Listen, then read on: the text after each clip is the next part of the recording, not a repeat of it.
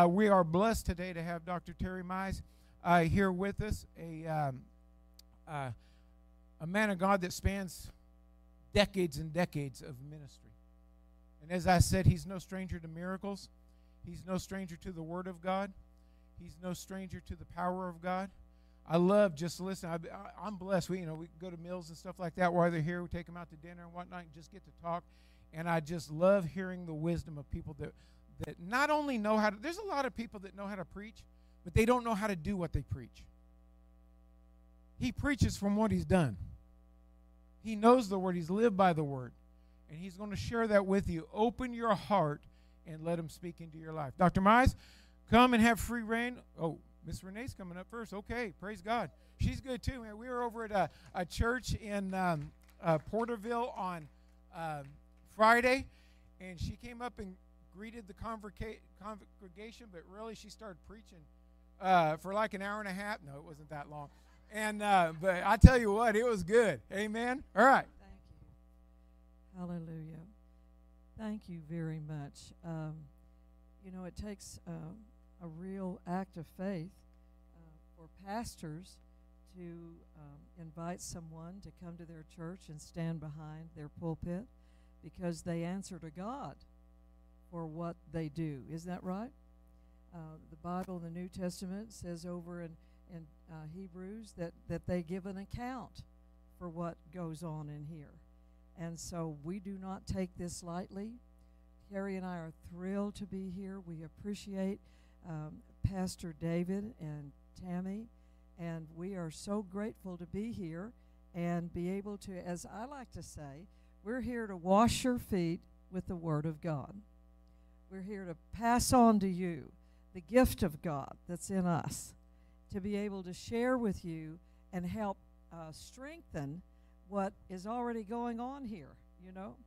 We're not here to change as much as we are to challenge uh, you to, to do all that is in your heart towards the Lord that has been taught you from the faithfulness of the ministry that is already here. Is that right?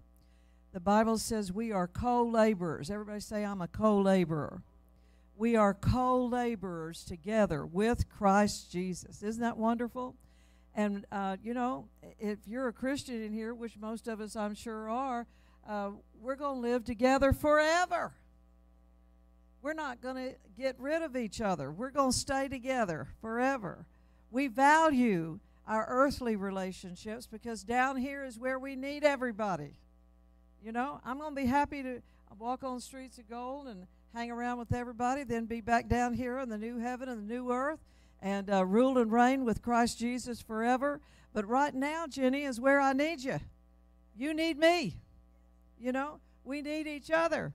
We need to work together to get the job done, and that is to get God a bigger family. Hallelujah. That's why you're here today. How many of you have cast the care of your own life over on the Lord Jesus?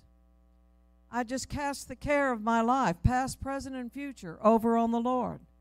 I'm not going to worry. I'm not going to be concerned about it, but yet I take responsibility for it in my faith and by my prayers. Is that right? We take authority for our family. We take authority against attacks over the children. Seeing all these children up here today, Oh my goodness, the heritage of the Lord. Every one of you ought to have an attitude you better not touch one of these kids, or you're going to see the fire of God come out on you. Our children belong to God, they have been given to us as a responsibility to raise up in the family of God in the nurture and admonition of the Lord. And we cannot carelessly handle the responsibility of believers to care for one another, look after one another, uh, honor one another. You know, I mean, everything about us is just, uh, I love that verse. It says, As much as in you is, keep the bond of peace. you know? And sometimes when you've got four or five little kids trying to come to church, you're trying to work so hard to keep the bond of peace.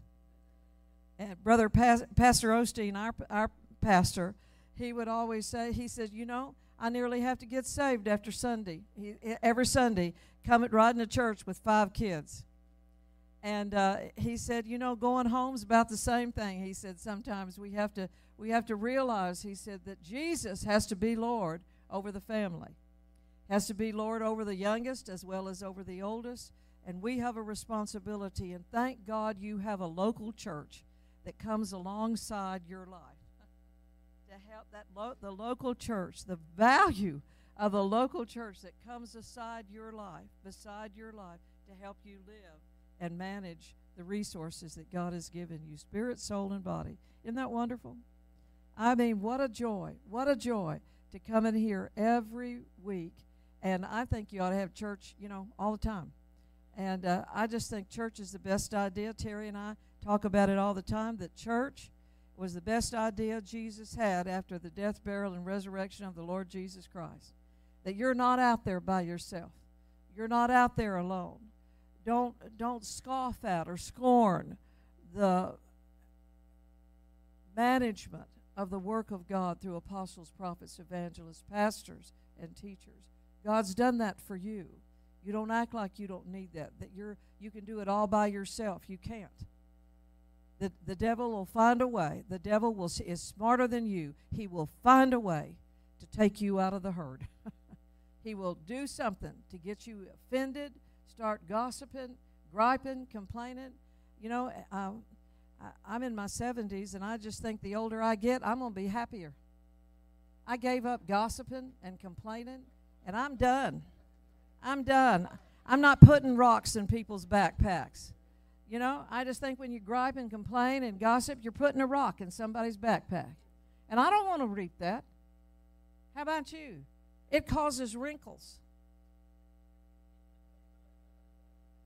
I'm not going to be wrinkled. I have a I'm going to be, you know, Jesus is coming back for some for the church without spot, wrinkle, or blemish, and I'm determined to be wrinkle free. Hallelujah. Full of the joy of the Lord. And I know Terry will appreciate that. the older we get, you know, he's he's got something so good today that's going to share with you on on spiritual authority. But the first place you're going to need to learn to take spiritual authority is over you. Because you're going to be a hypocrite if you try to do it over your spouse or over your children or over your neighbor or somebody in the family that aggravates you if you're not doing it over you. So, the first place you start with spiritual authority is over your soul, your mind, your words, your mouth, your eyes, your ears. In Jesus' name. Hallelujah. You know, brother, I just, the blue shirt, I just have a word for you this morning. Pour on the coals rejoicing. The joy of the Lord is your strength. And the more you rejoice, the more you're going to see the goodness of God come upon your life.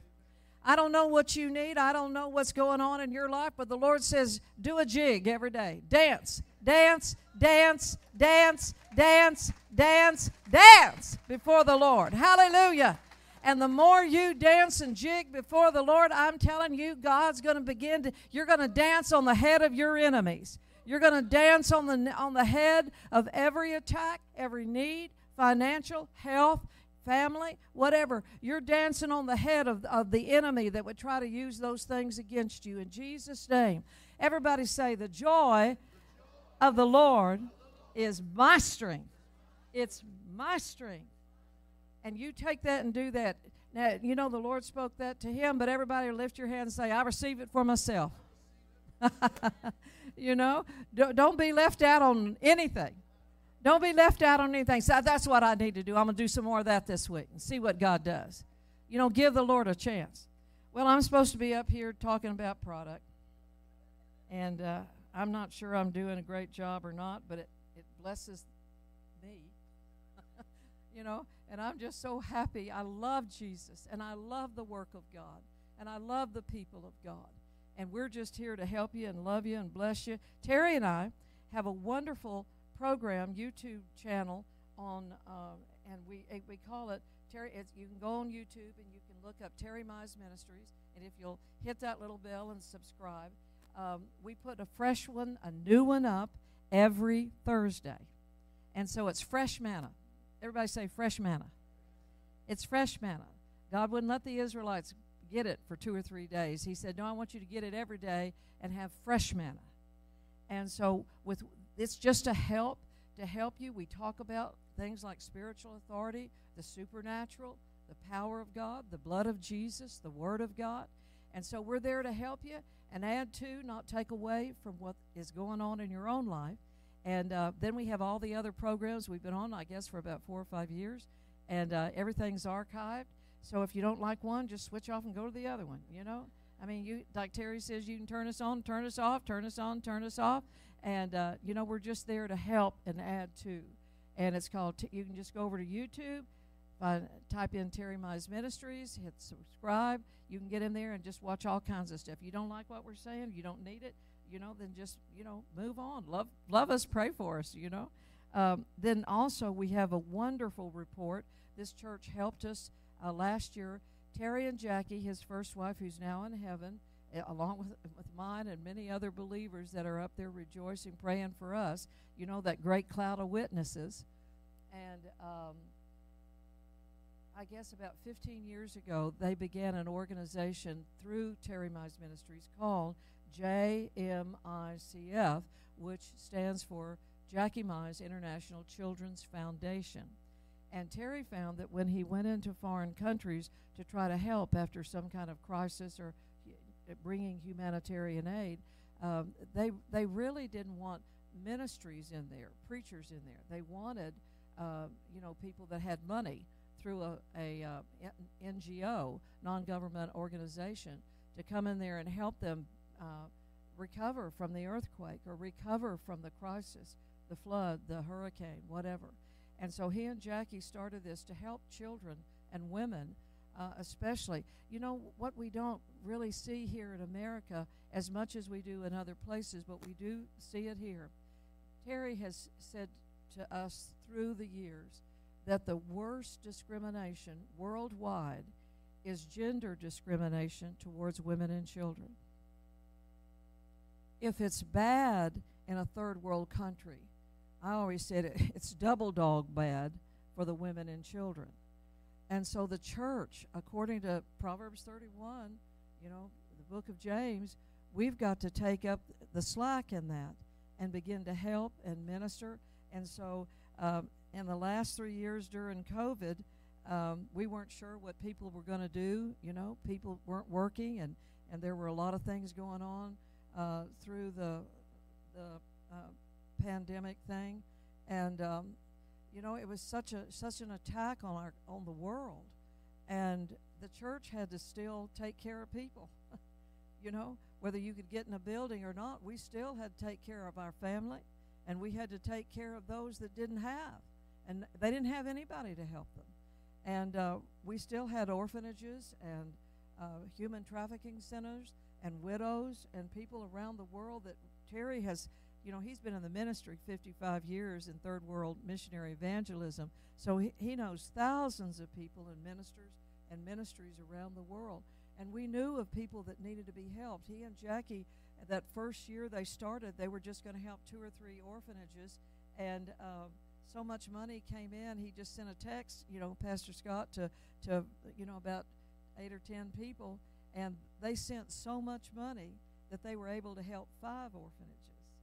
And uh, now we've we helped uh, we helped over 40 orphanages this Christmas in about 30 countries, and uh, this is the report of that.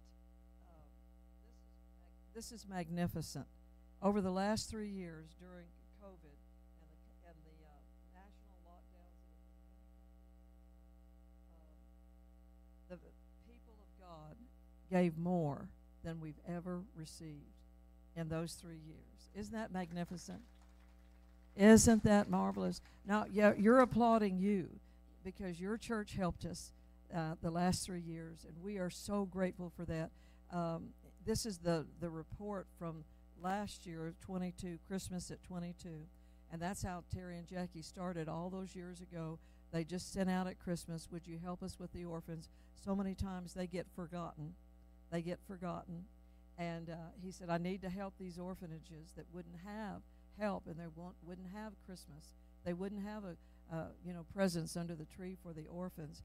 And I'm telling you, the videos that we got, the response that we got back, the uh, opportunity that we had open to us to help these many orphanages, and we helped. Um, oh my goodness! If you, we have those back there, right? Um, but it's uh, feeding programs. We dug water wells. We bought a plow and a tractor for an orphanage in uh, where was it? Zimbabwe. And uh, we dug water wells. We helped 10 widows. we helped a human, two human trafficking centers. We did um, housing uh, for lots and lots of kids. We did wonderful Christmas for them all and bought presents. And that was the church. That was the church of the Lord Jesus Christ. So though that report is back there, and uh, I'll show you. This is what it looks like on the front, uh, and it's called JMICF. And I'm I'm uh, proud of all of that that we've done. It's been an excellent opportunity.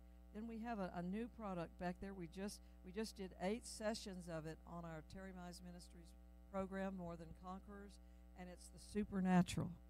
And um, we're just thrilled and excited uh, to talk about that because how many of you need uh, something supernatural over and above what you can produce on your own?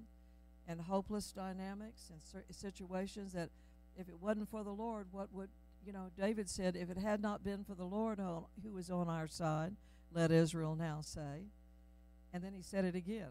If it had not been for the Lord who was on our side, when men rose up against us, when the proud waters tried to come over us. He said, But we have escaped like a bird. The snare is broken, and we have escaped. Our help is in the name of the Lord. And so that's what I see when I look at the supernatural. Terry did this at a at a wonderful church that has been a partner church for years and years, and they asked him that Sunday, uh, Pastor David, to come in there and teach on the supernatural and miracles and it was by the Holy Ghost. And so we want to share that with you. And then this wonderful new CD as well called The Iron Did Swim. He preached that the other night uh, in Marcos de la Cruz's church. And this will ble- this will help you grow your faith.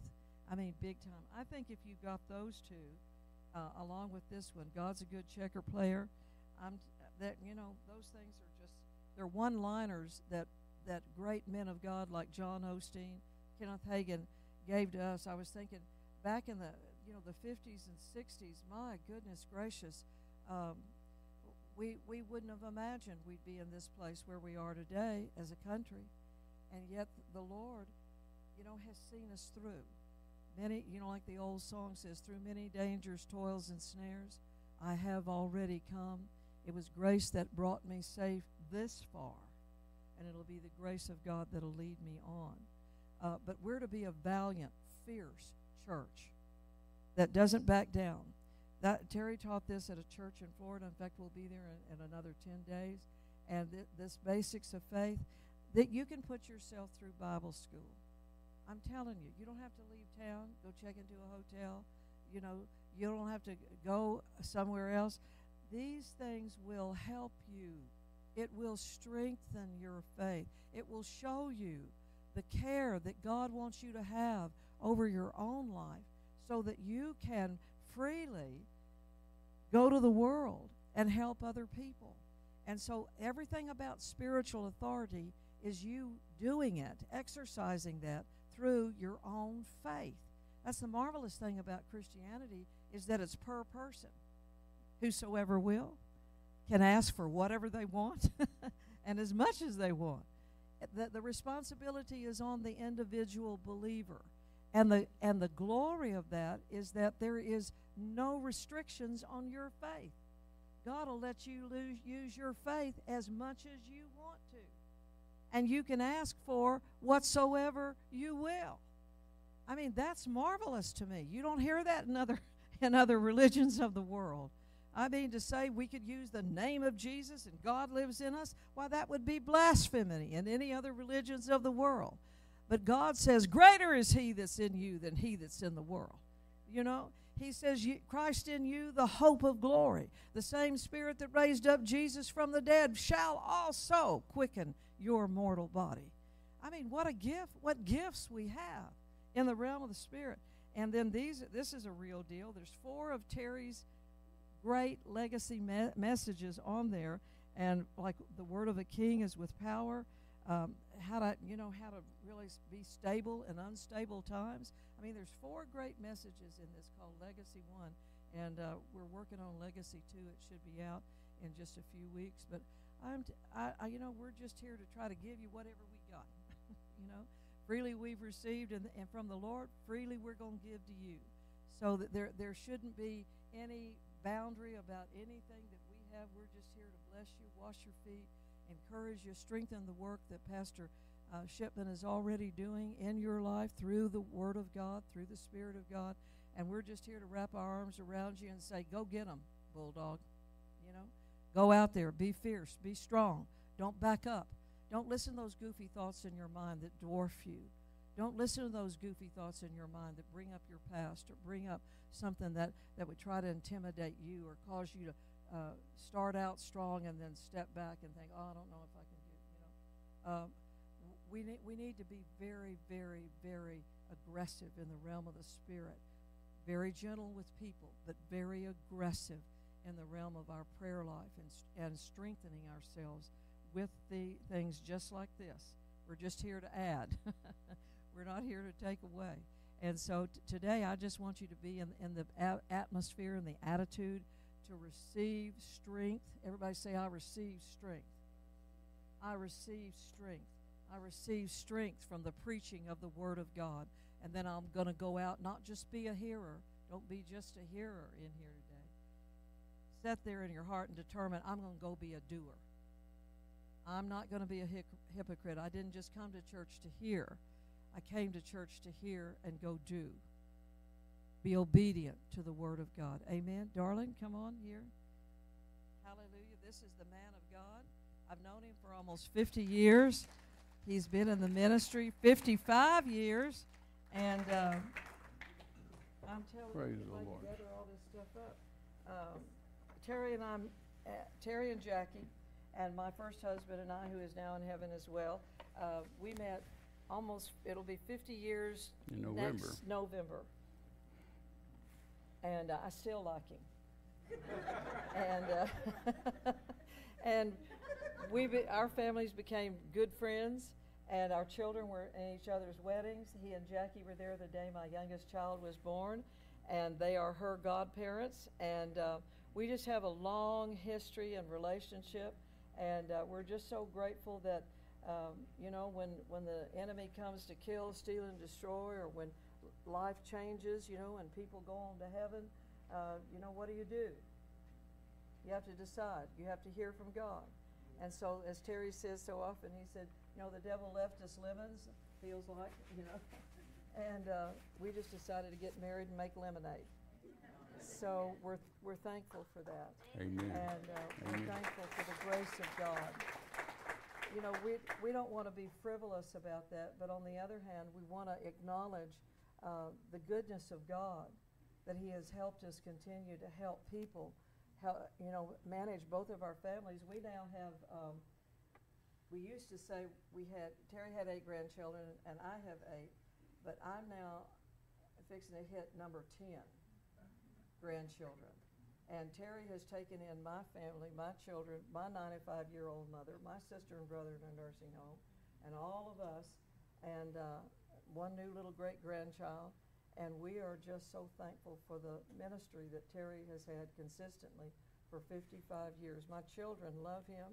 Uh, we respect him and we honor him for what he has done. So, y'all just give him another hand and love on him. Thank you. Praise the Lord. Praise the Lord. Yeah, at the time we got married, we had known each other 40 years. I highly recommend you marry somebody you've known 40 years. That way there's no surprises. Amen. Uh, there just wasn't any surprises. We had uh, been such close friends for so long, and then Dean ran off and left us, and then Jackie ran off and left us, and so uh, uh, here we are. Praise the Lord. Isn't the Lord good? Say this with me. I know God is good. Say it like you mean it. I know God is good, and I know His word is truth. Amen. Jesus said, Father, thy word is truth. What a powerful statement. When I found that scripture as a teenager, and I saw that scripture in John 17, 17. Jesus said, Father, thy word is truth. I said, well, then if I can find it in the Bible, I can make it happen. If this, if this is the truth.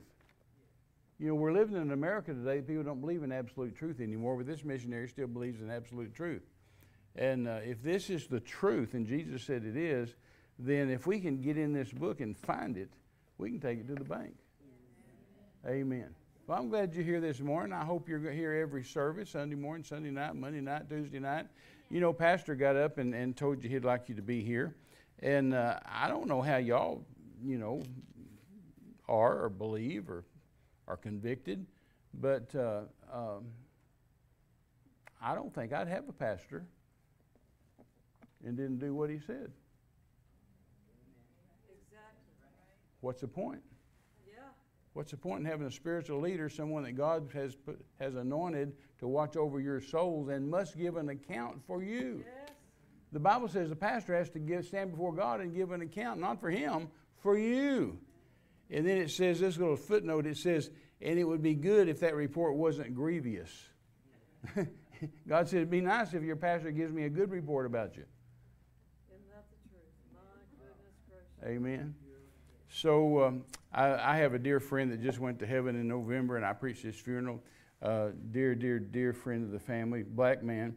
I had people ask me over the years. Sometimes I'll say somebody's a black man or black woman, and I've had people come to me and say, "Why did you feel like you had to say they were a black person?" I said, "Because you're a racist."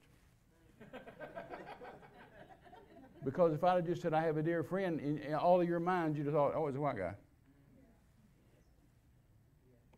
I said, I got a pulpit you decades ago, and I said, a friend of mine, we're out, a good pastor friend of mine and I were out fishing the other day on the lake, and we were catching fish, and I said, he's a black guy. And somebody came to me and said, why did you have to say that? I said, because you'd have thought I was fishing with a white guy. You, you, know, that, that's your problem. It's not my problem. It's your problem. Anyway, Robin Gool was a wonderful man of God, a prince of a man. I've known him for 30 something years. They've supported my ministry. We've been overseas together. His kids are like my kids. And in fact, I tried so hard to get one of my sons to marry one of his daughters. Oh my goodness, I love that girl. And uh, but uh, uh, they um, have this great church, 5,000 seat auditorium, dome in Charlotte, North Carolina. And Renee and I'll be there next month and minister for, for his, his wife, his widow, who's now pastor in the church. I installed her as pastor.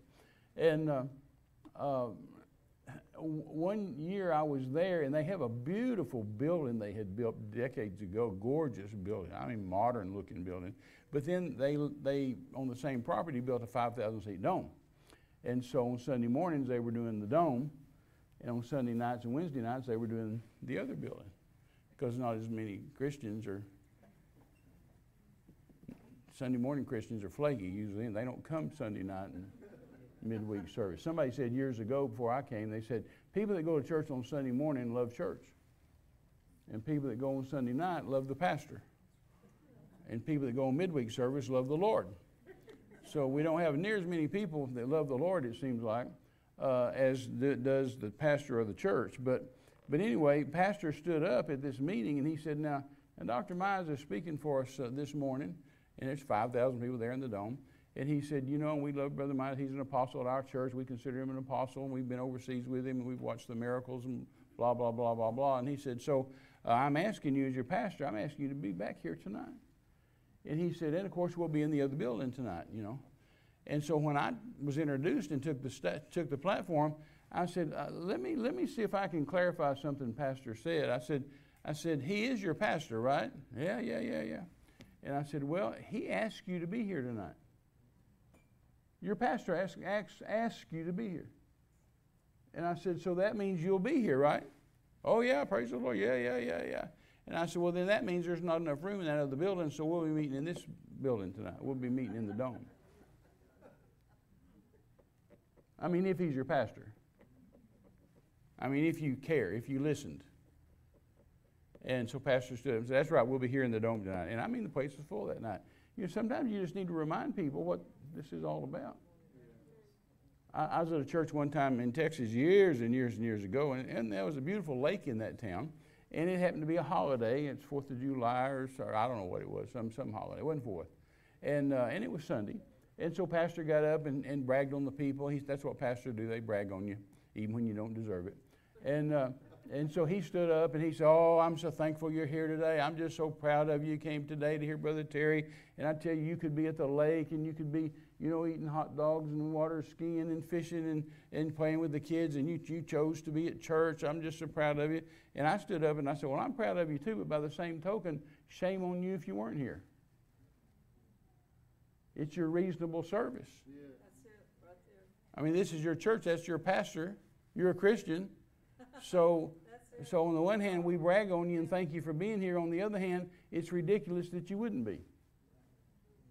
That's how we were raised. you better believe it. That's how we were. Boy, I tell you, when I was a little kid, and when Renee was a little kid, she was raised in Pentecostal church in Louisiana. I was raised in Pentecostal church in Texas. We wouldn't dare miss. As a kid, we wouldn't dare miss Sunday night because we just knew that Sunday night, uh, if we missed, that'd be that'd be the night that the Holy Ghost fell and did something, and we didn't want to miss it. I didn't want to. Because you know Sunday mornings are just your normal Sunday morning, get get in, get out, you know.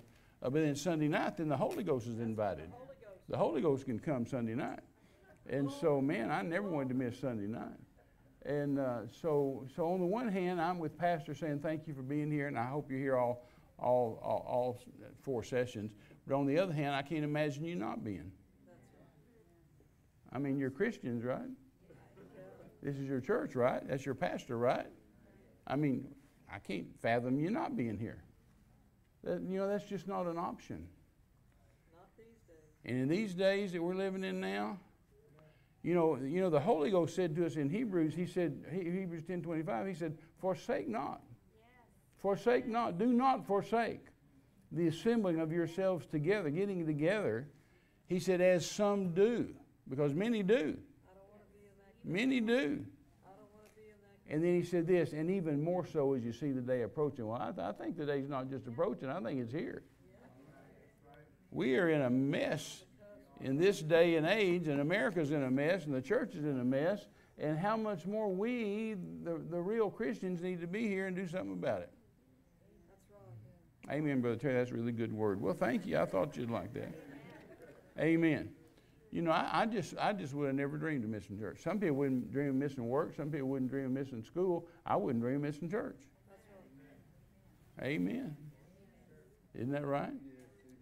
Numbers of years have gone by, and, and I, I'd be at different churches preaching, some, some couple, man, woman, come up to me after service in whatever town I was in, and they'd say, Oh, Brother Terry, we're so glad to hear you. That's such a great service tonight. We just, just been excited that you're coming, and, and that was so, so good. It just blessed us. And I said, Well, where are your kids? Let me say hi to them, because I knew they had kids, teenagers, and stuff. And they said, Oh, they're not here. I said, I said They're what? Well, they're not here tonight. I said, Well, wh- why aren't they? And they said, Well, they didn't want to come. And I said, Well, who asked them? I can't imagine you'd ask them. You don't ask them if they want to go to school. You don't ask them if they want to go to the dentist. You don't ask them if they want to go to the doctor. You don't ask them if they want to brush their teeth. You just tell them to do things that are good for them. How many times we woken the kids up for school and they say, Oh, I'm tired. I don't want to go to school. I don't feel good. Get up. You'll feel better later. You're going to school. It's good for you. I know what's good for you. You don't know what's good for you. I know what's good for you. That's it. Brush your teeth. I don't want to brush my teeth. I don't care. Go brush your teeth. It's good for you. Eat your vegetables. I don't want to eat my. ve- I don't care. Eat your vegetables. It's good for you. It's called parenting. Parenting. That's a good word. and see, that's what a pastor is. He's your, he's your, he's your father like one. right. The father like. And so he's giving you things that are good for you. You know, if it's just going to be me and me and Renee and, and him and Tammy, well, we just go to dinner every night and not even come to church. If you're not going to be here, I'm only, I'm only here because you're here. If you're here, then I'll come in and preach. But if you're not going to be here, let me know now. We just go do something else. But see, that's that's parenting in the church that we we, we tell ourselves and our kids that, hey, it's church night. We go to church. We're going to be there. And this is real special because Pastor called me and asked me, he said, I feel of the Holy Ghost and I'm asking you, I want you to minister on spiritual authority. And I said, all right, sir, I'll, I'll pray about that and put it in and, and start talking to the Lord about it and we'll, we'll, we'll do that. We'll, we'll minister on that. Yes. I actually was going to minister something else. I've been praying about it for a long time and was looking forward to coming. I was going to minister another direction. And then when he said that, then because he's the pastor, then I switched.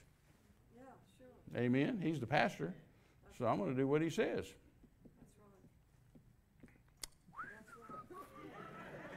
Praise the Lord. Praise the Lord. I don't think we have, the church has scratched the surface in the area of spiritual authority. And it's something that people have died because of because they don't understand it. That's right. More people are going to die because of it because they don't understand it. And if we're going to live in this last day, in these end times, in these tough times, and when the devil's attacking us and our own government is attacking the church, our own government is telling the church to stay home. Our own government saying, hey, you can go to Walmart, you can go to Sam's, you can go to Costco. If you go to church, you'll die.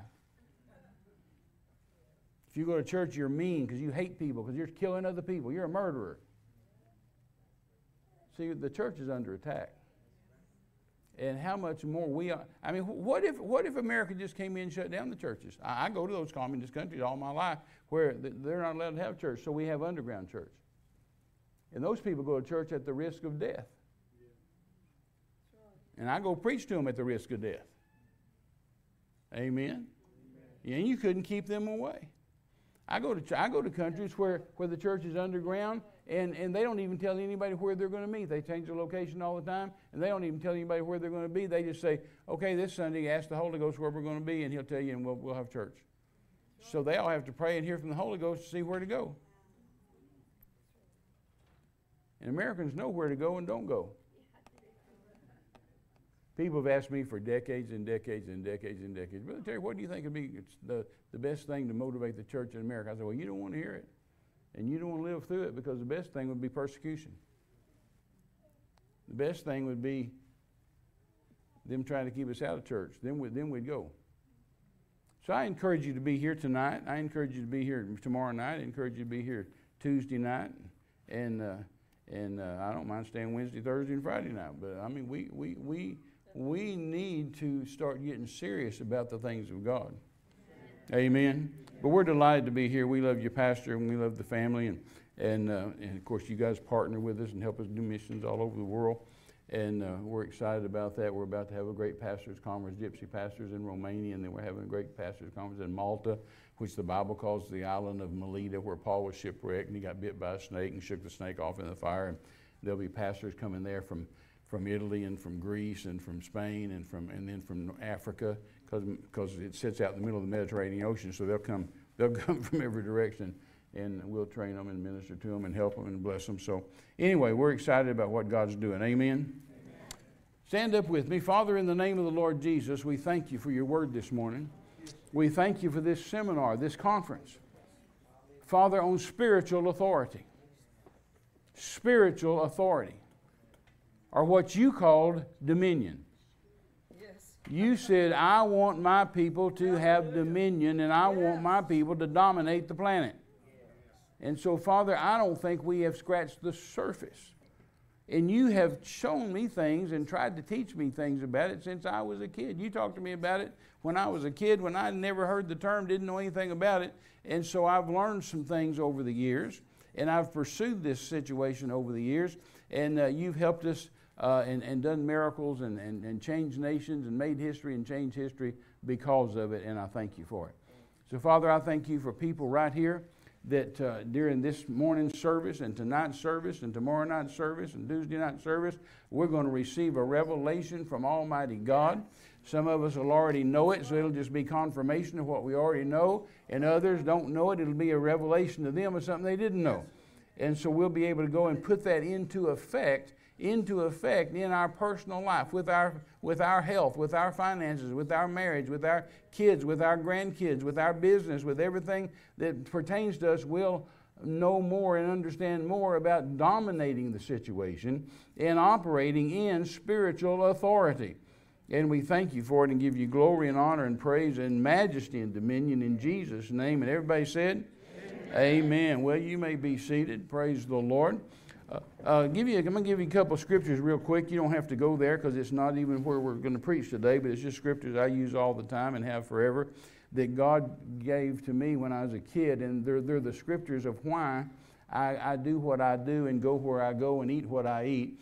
Uh, these scriptures are why I eat monkey and dog and cat and rat and bugs and worms and uh, all the stuff I've eaten around the world and why I sleep in crazy places and left my family and, and traveled jungles and rivers to do it.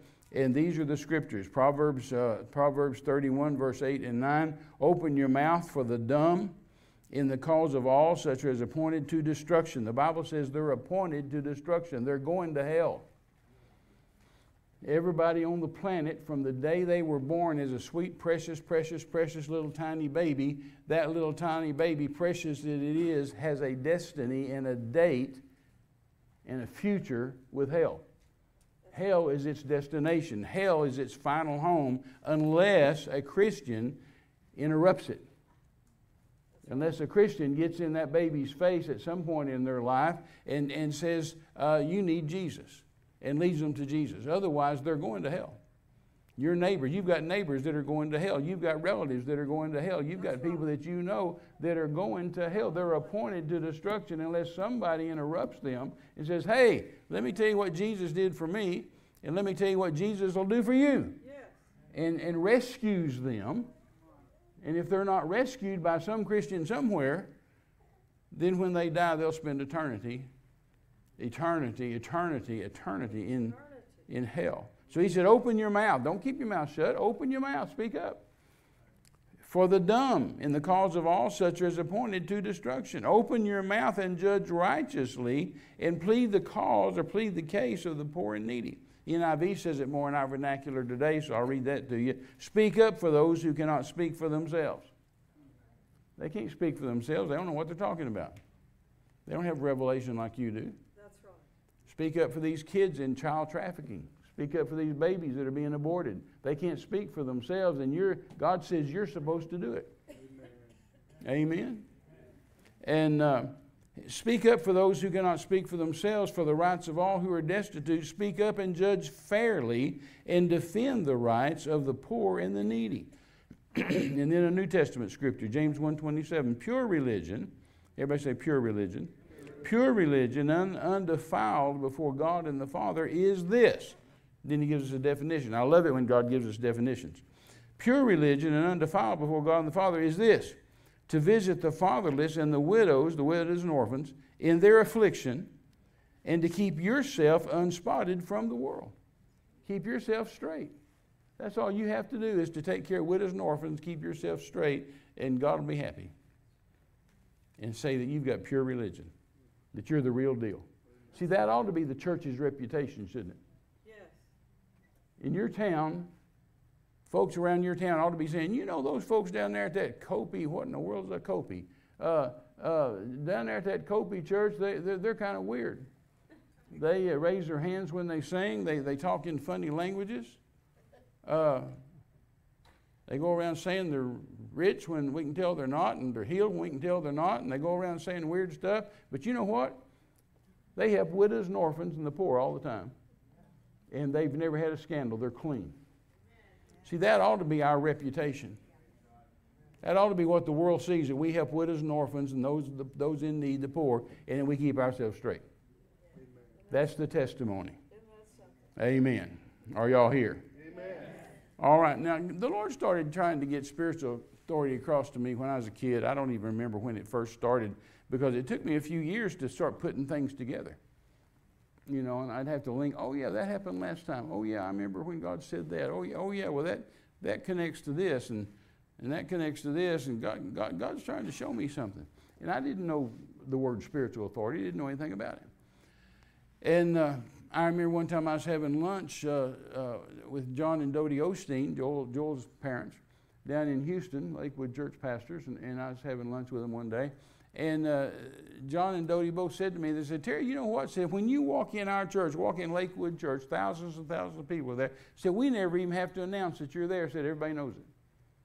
And I said, what? And they said, no, you walk in such spiritual authority that when you walk in the house, everybody knows it. John said, when you walk in places in Mexico, I was living in Mexico at the time as a missionary. He said, when you walk in Mexico, every demon, you walk into a cafe, a restaurant, a grocery store, or whatever, said every demon in the place knows, knows who you are and uh, what you're doing there.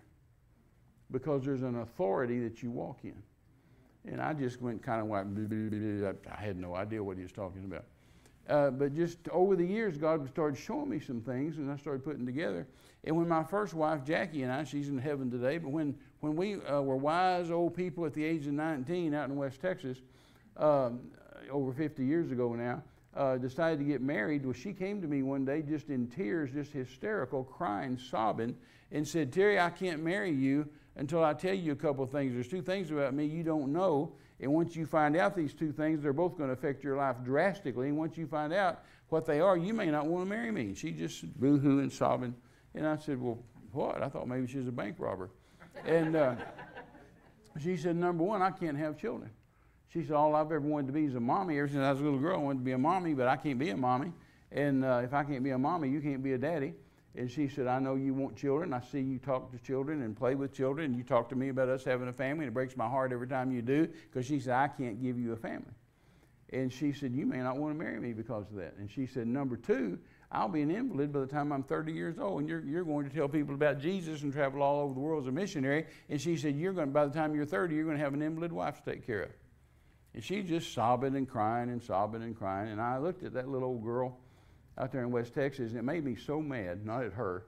It made me so mad. I said, Jackie, who said that to you? She said, What? I said, Who said you couldn't have children? And who said you'd be an, offer, uh, uh, an invalid in a wheelchair? She said, Well, well, the doctors have told me ever since I was a little girl. Said, you know, ever, my parents have told me, my grandparents have told me, my, my pastors remind me and tell me, my church people tell me. She said, everybody knows it but you. And I literally did like this. I went, thank God. And she said, what? And I said, thank God. She said, thank God for what? I said, thank God. I thought maybe somebody with authority had told you you couldn't have children. And I thought maybe somebody with authority told you you'd be an invalid in a wheelchair. So see, God Tammy then was trying to get across to me this thing on spiritual authority. I just I just wasn't piecing it all together yet. Does that make sense to you? Yeah. And so uh, little by little over the years, God would give me different things until finally one day it dawned on me. I said, you know what? God's trying to talk to me about spiritual authority. And so uh, I began to study it and look into it and do things about it. And I told her, I said, I've got really good news for you, girl. She said, What's that? I said, God said you can have babies. And she said, He did? I said, Of course He did. He ordered them in the Garden of Eden. They were His idea. He thought them up. First spoken words of God, the Creator, to man, the creature, was multiply and be fruitful. I said, That was a command, that wasn't a suggestion. And in Deuteronomy 7.13, he said, I'll multiply the fruit of your womb. Verse 14, there'll be neither male nor female barren among you. I said Psalms 113, verse 9, the barren woman will keep house. God will make the barren woman to keep house and make her a joyful mother of children. Psalms 127, verse 3, children are the heritage of the Lord, and the fruit of the womb is his reward. Psalms 128, verse 3, my wife's a fruitful vine by the sides of my house, and my children as olive trees round about my table. I said, You marry me, you have all the kids you want. I said, Not because of me, because God said it. I said, I appreciate doctors. Thank God for doctors, nurses, hospitals, medicine. Thank God. I said, But they're not going to tell me something contrary to what's in here. I said, Thank God for your parents and your grandparents. I love them dearly, but they're not going to tell me something God's already told me different. I, appreciate your pastor, although shame on your pastor for telling you that, but I appreciate your pastor and your church people, but they're not going to tell me something contrary to what God has already told me differently. God said we can have children. They're not going to tell me we can't. Amen. Amen. And so we had four two boys and two girls, and then eight grandkids. And I said, and furthermore, you'll never be an invalid, never be in a wheelchair. And I rattled off a bunch of Hegelin scriptures to her, and sure enough, she never was an invalid, never was in a wheelchair. And Now, she did die prematurely, and I don't know why. I just was off preaching, uh, you know, a number of years ago, and, and on a Saturday night, we talked and said, love you, love you too, I'll talk to you tomorrow. And, okay, I'm going to bed, and blah, blah, blah. And uh, she went to bed at home in Tulsa and woke up in heaven. Nothing wrong with her, not sick. And uh, so when I get to heaven, I'm going to talk to her about that and say, what, what, what? What's the deal? What, what, what am I missing here? But uh, she's never sick, never in a wheelchair, never an invalid. Amen. Amen. And then one day uh, we came up from Mexico to Houston, and somebody in Houston said, Hey, guess what? Said Mom and Dad Goodwin, brother and sister Goodwin, are having a meeting tonight over at a hotel. Uh, you'd, you'd, probably like to go. I said, I'd love to go. That's great. Now, if you ever know anything about Kenneth Hagin, then you heard him talk about mom and dad Goodwin or, or J.R. Goodwin and his wife Carmen. And I called them mom and dad, but they were contemporaries of Brother Hagin's and friends. They're the ones that got John Osteen filled with the Holy Ghost. Yes. They're the ones that taught Howard Carter about the gifts of the Spirit. And Howard Carter is the guy that wrote the book on the gifts of the Spirit. That when all of us want to know anything about the gifts of the Spirit, we go get Howard Carter's book and read it. But they're the ones that taught him, right? And then they were Brother Hagin's dear, dear, dear, dear friends. And so they had come down to Mexico, and I had met them in Mexico when I was living there as a missionary, and we became fast friends. And so whenever I was in Houston, somebody said they were preaching. Uh, Jackie and I just took our kids and went over there, and we walked in the service, sit back on the back row, and uh, and they got up and they were talking uh, uh, about this, you know, getting into the service, and they said, you know what? Said tonight we're going to be, be dealing with spiritual authority, and I thought, well, praise God, I need to know something about that. God's been talking to me about that. That's I'm, I'm ready for them, man. I got my notepad out, my pencil, and I'm ready. And they said, there's a young man here tonight that knows more about spiritual authority than anybody we've ever met before. I thought, well, praise God, somebody's going to enlighten me. And they said, so we're going to call him up and said, you're going to learn some things about spiritual authority. And boy, I got my notepad. I'm ready. All right, where is he? Where is he? Where is he? And they said, Terry Mize, come up here. And I said, me? I don't know anything about spiritual authority. And uh, they called me up and had me had me minister. So God's been dealing with me about this for a long, long time. And as we get into this tonight and tomorrow night and Tuesday night, I'll, I'll tell you some pretty serious testimonies and stories about things that, that God said and, and, did and testimonies that happened and so on and so forth. But, but I want to start off today with something a, uh, uh, a little bit a little bit different. And, um, and, and then because it's Sunday morning, I want to be cognizant of the, of the time as well. But, but Genesis 1.26 is one of my favorite scriptures in the whole Bible because Genesis 1.26, God has created the earth and He's created the animals, and He's created the oceans and the rivers and the lakes and all the beautiful waters and waterfalls, and He's created all the flora, all the fauna, all the wonderful animals, all the beautiful flowers. He's already done all that in Genesis 1:26. But He hasn't made man yet. And so now He's ready to make people. And so in Genesis 1:26, He makes this statement. He says, Now, let us make man, meaning men and women let us make man in our likeness and in our image, and let them, them men and women, let them, them people, let them have dominion. And see, we use the word faith and power and authority, but God used a stronger word. He said dominion. He said, let them have dominion. He said, I want my people to dominate. I want them to be the dominating factor on the earth. Am I on? Boy, it's quiet in this Presbyterian church. God said, I want my people to be the dominating factor on the earth, on the planet. He said, Now let us make man in our likeness, our image, and let them have dominion over the fowl of the air, the fish of the sea, the cattle of the field, and over all the earth, and over every creeping thing that creeps on the earth. So we've got authority and dominion over creeps. Amen. But we, we, we've got authority and dominion. If you just stop and think about what he said, we've got authority and dominion over everything. He said over the fowl, the, the, the fowl of the air, the birds, over the fish of the sea, over the cattle of the beasts of the field, and over all the earth. Well, when he says over all the earth, that means tornadoes, hurricanes, droughts, floods, wildfires, mudslides, right? Over all the you've got dominion over the earth. So god didn't look at you as just mere men. And paul said to us the apostle paul said we're not just mere men. We don't think like the world act like the world dress like the world sound like the world smell like the world. We're not we're not of the world we, we live different. We don't live by the beggarly elements of this world. We don't live like uh, by the same rules and standards that the guy that, that, works with you down at the place or the lady that works with you down at the place. No, they, they think about the beggarly elements of this world and they listen to the newscast and they listen to what everybody's saying, and that's how they live their life based on and judged on that. But you're not supposed to. That's supposed to be a foreign language to you. Because you're citizens not of earth, you're citizens of heaven. Your passport says you're from heaven. Hello? And you may live in a country like America has a president. Some countries have kings, some countries have queens, some countries have prime ministers, some countries have presidents. Well, America has a president, but that, that's not where your allegiance is. Your allegiance is to God. I just get all weirded out at, at, at, Americans that, they want to talk about what a great Republican they are, a great Democrat they are, when, when, and then they ignore Christian values and biblical principles. Exactly. Well, that's insane. You're a traitor to your own nation because you're a citizen of heaven. You're not a citizen of here, you're passing through here. You're a visitor here. This isn't your home. You're not supposed to think like them. Amen? Amen. You're not supposed to think like them. There ought to be a difference in atheists and disciples.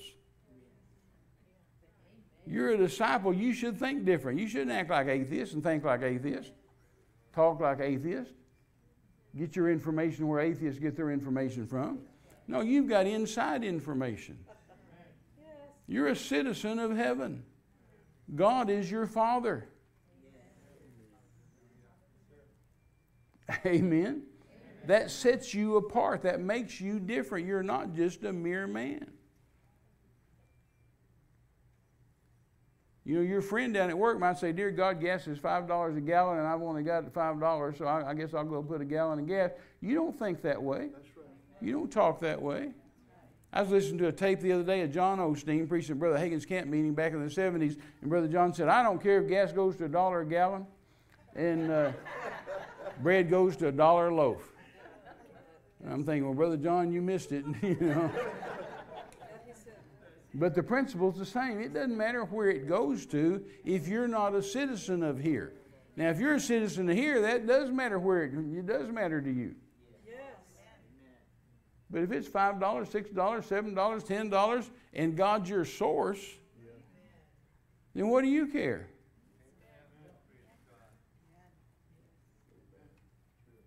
Amen. I mean, if you go to the gas station and you got two or three hundred thousand dollars in your pocket, you don't care what gas is. But you go to the gas station, you got the Bible in your pocket, you shouldn't care how much the gas is. Amen. This is better than cash. This is better than Bitcoin. Right? This is better than gold. This is better than silver. This is better than any investment you could possibly make. And God said about the gold and the silver, He said, by the way, it belongs to me. Haggai 2, he says, The gold is mine, and the silver, saith the Lord. He said, I own the cattle on a thousand hills. Amen. Well, if God owns the cattle on a thousand hills, and you get in a situation where you need some steak, just say, Hey, Daddy. Or you need some money, you say, Hey, Father, would you sell a cow? because we don't think like the guy next door. The guy next door is counting those pennies and counting that checkbook and counting all that stuff and saying, Dear God, we're not going to make it to the end of the month. That's a terrible way to live. But you're thinking, well, I don't see much money in the bank account, but I sure see a bunch here. When Renee married me, she found out a little phrase that I've told her. We've been in September, we'll have been married nine years. And, and, and, and so when she married me, uh, she just took over the bills and took over the finances and all that kind of stuff. And, uh, and, and, so she uh, would come to me from time to time when we first got married, and she'd say, uh, Terry, we need $15,000 next week. We need, we need $20,000 next week. We need this, we need this, we need this. We got to pay this bill. We got to pay that bill. We got to take care of these pastors. We got to take care of these orphans. She told me the other day, she said, I think we could feed 7,000 orphans a month. And I said, 7,000 a month? You think we can feed 7,000 a month? She said, I believe we can. And I said, Well, I don't mind doing that. I'm happy to do that. I would be thrilled to do that. I said, But you need to, we need to sit down here and talk about this and make sure we got our faith on this. Because I said, What? I can't go to some orphan and say, Sorry, you don't get to eat this month because my partners didn't give. Right? I got some church give me two or three, four hundred dollars, thousand dollars a month for orphans, and all of a sudden they decide not to. They they write me a letter at the end of the year and say, "Well, we prayed over our end of the year budget, and so we're decided to go another way, and we're not going to support your orphans this year." Well, I can't go to those orphans and say, "Sorry, you don't get to eat." I've got to feed them anyway. Once I commit to feed them, I got to do it. And God will do that. But anyway, she'd come to me and say, We need 15,000, we need 20,000, we need this, we need this, we need this. And I'd always answer the same thing.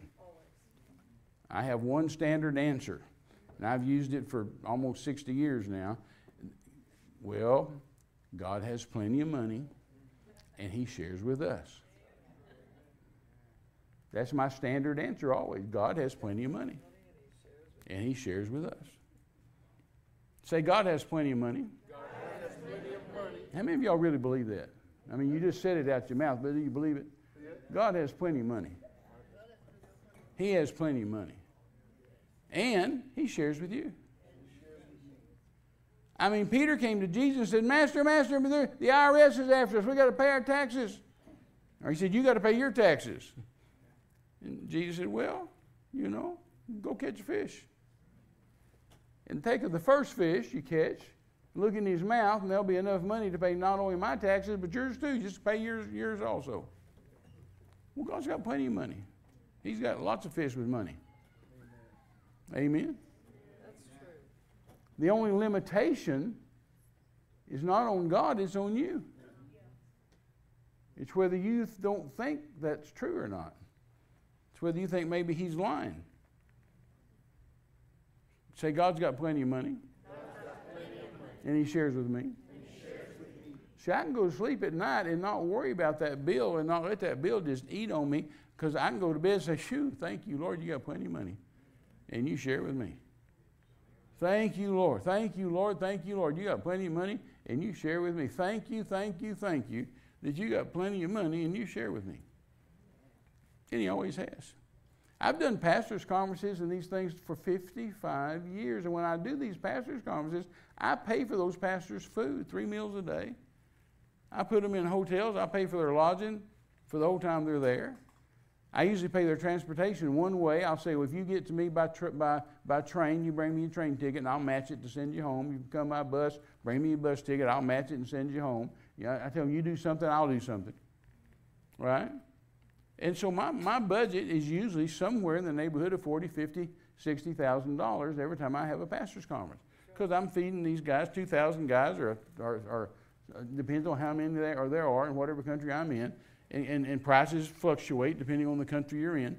And, uh, and so, you know, God's always paid it. I think I was the first person ever to put gypsies in hotels. I put 400 gypsies in a hotel in Romania, blew them all away, blew the hotel away, blew the town away, you know. Gypsies never been in a hotel before. I had to tell them, don't steal anything, don't take anything home with you. this stuff isn't yours, you don't get to keep it. You can't keep the towels, you can't take the television with you, you can't. And, you know, I told them, I said, don't make any phone calls because I have to pay for that. The hotel manager called me one night and said, said uh, Dr. Mize said they're calling everybody they know, even in, even in America, they're calling everybody they know and saying, hey, I'm in a hotel. I said, well, then turn the phones off. You know, they don't need to make phone calls. But, but I'm paying these humongous bills every time I go. We're about to do one in Romania, one in Malta. I'll pay for all that. And so that's got to come from God. God's going to have to supply that. He's going to have to come up with that. And he always has. He's done it for 55 years. Why would I think he'd quit now? Amen. He's bought all my airplane tickets over all these years. That's the truth. Paid for my hotels all these years, paid for my rental cars all these years, paid for my food all these years, as well as all those pastors. Yeah. Because he's got plenty of money. Plus, I got bills at home. The office is running at home. The staff's running at home. I got to have salaries. I got to pay bills.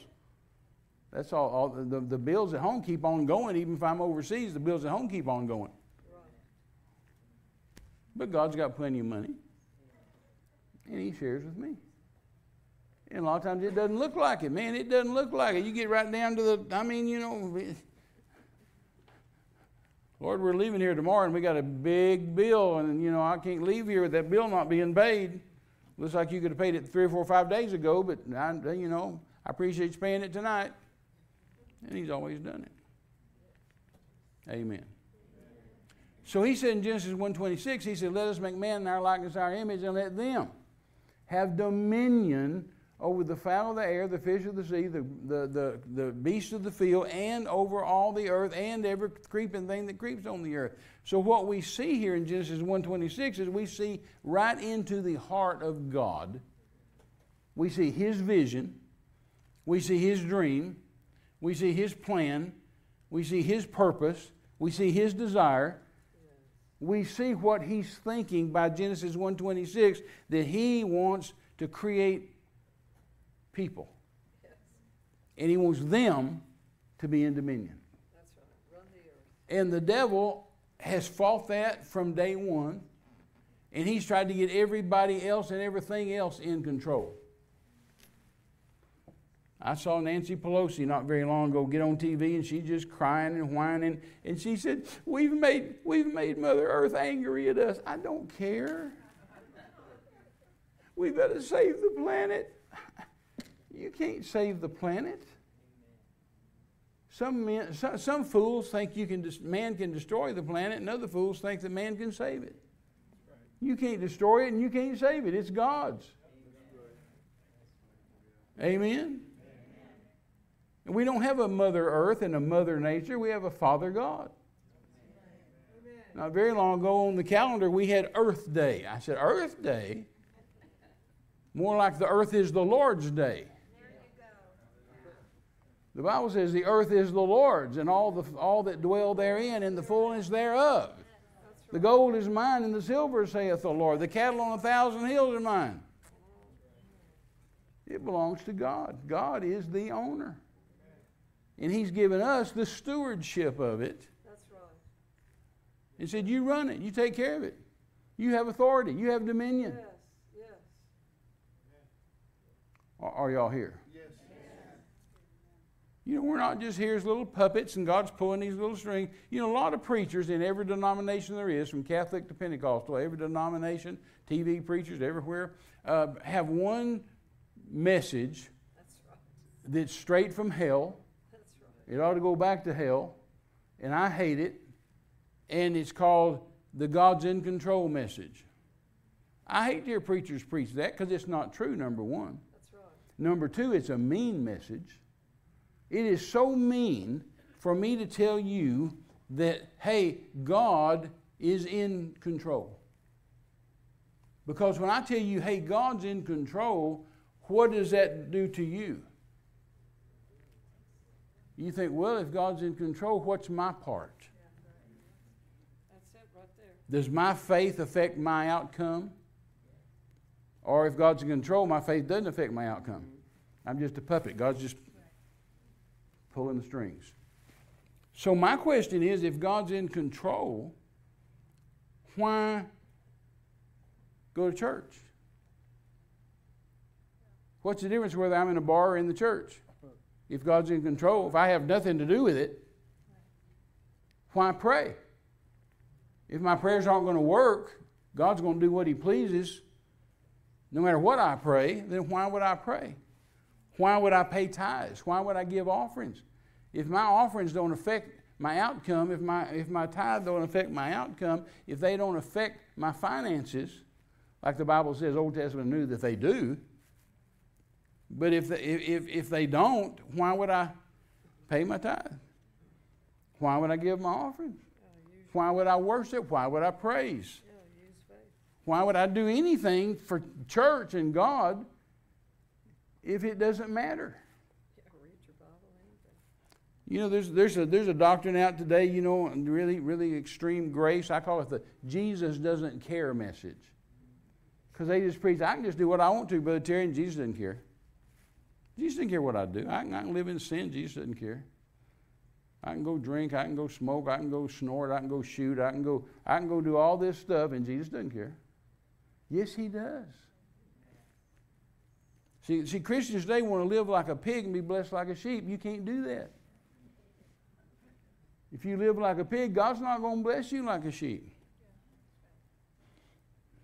You know, I, I, I raised my four kids and I raised my, my, my, eight grandkids based on this. that I said, Look, I'm your father and I'm your granddad. I will love you unconditionally all your life. It doesn't matter what you do, I'll love you. If you rob banks, I'll love you.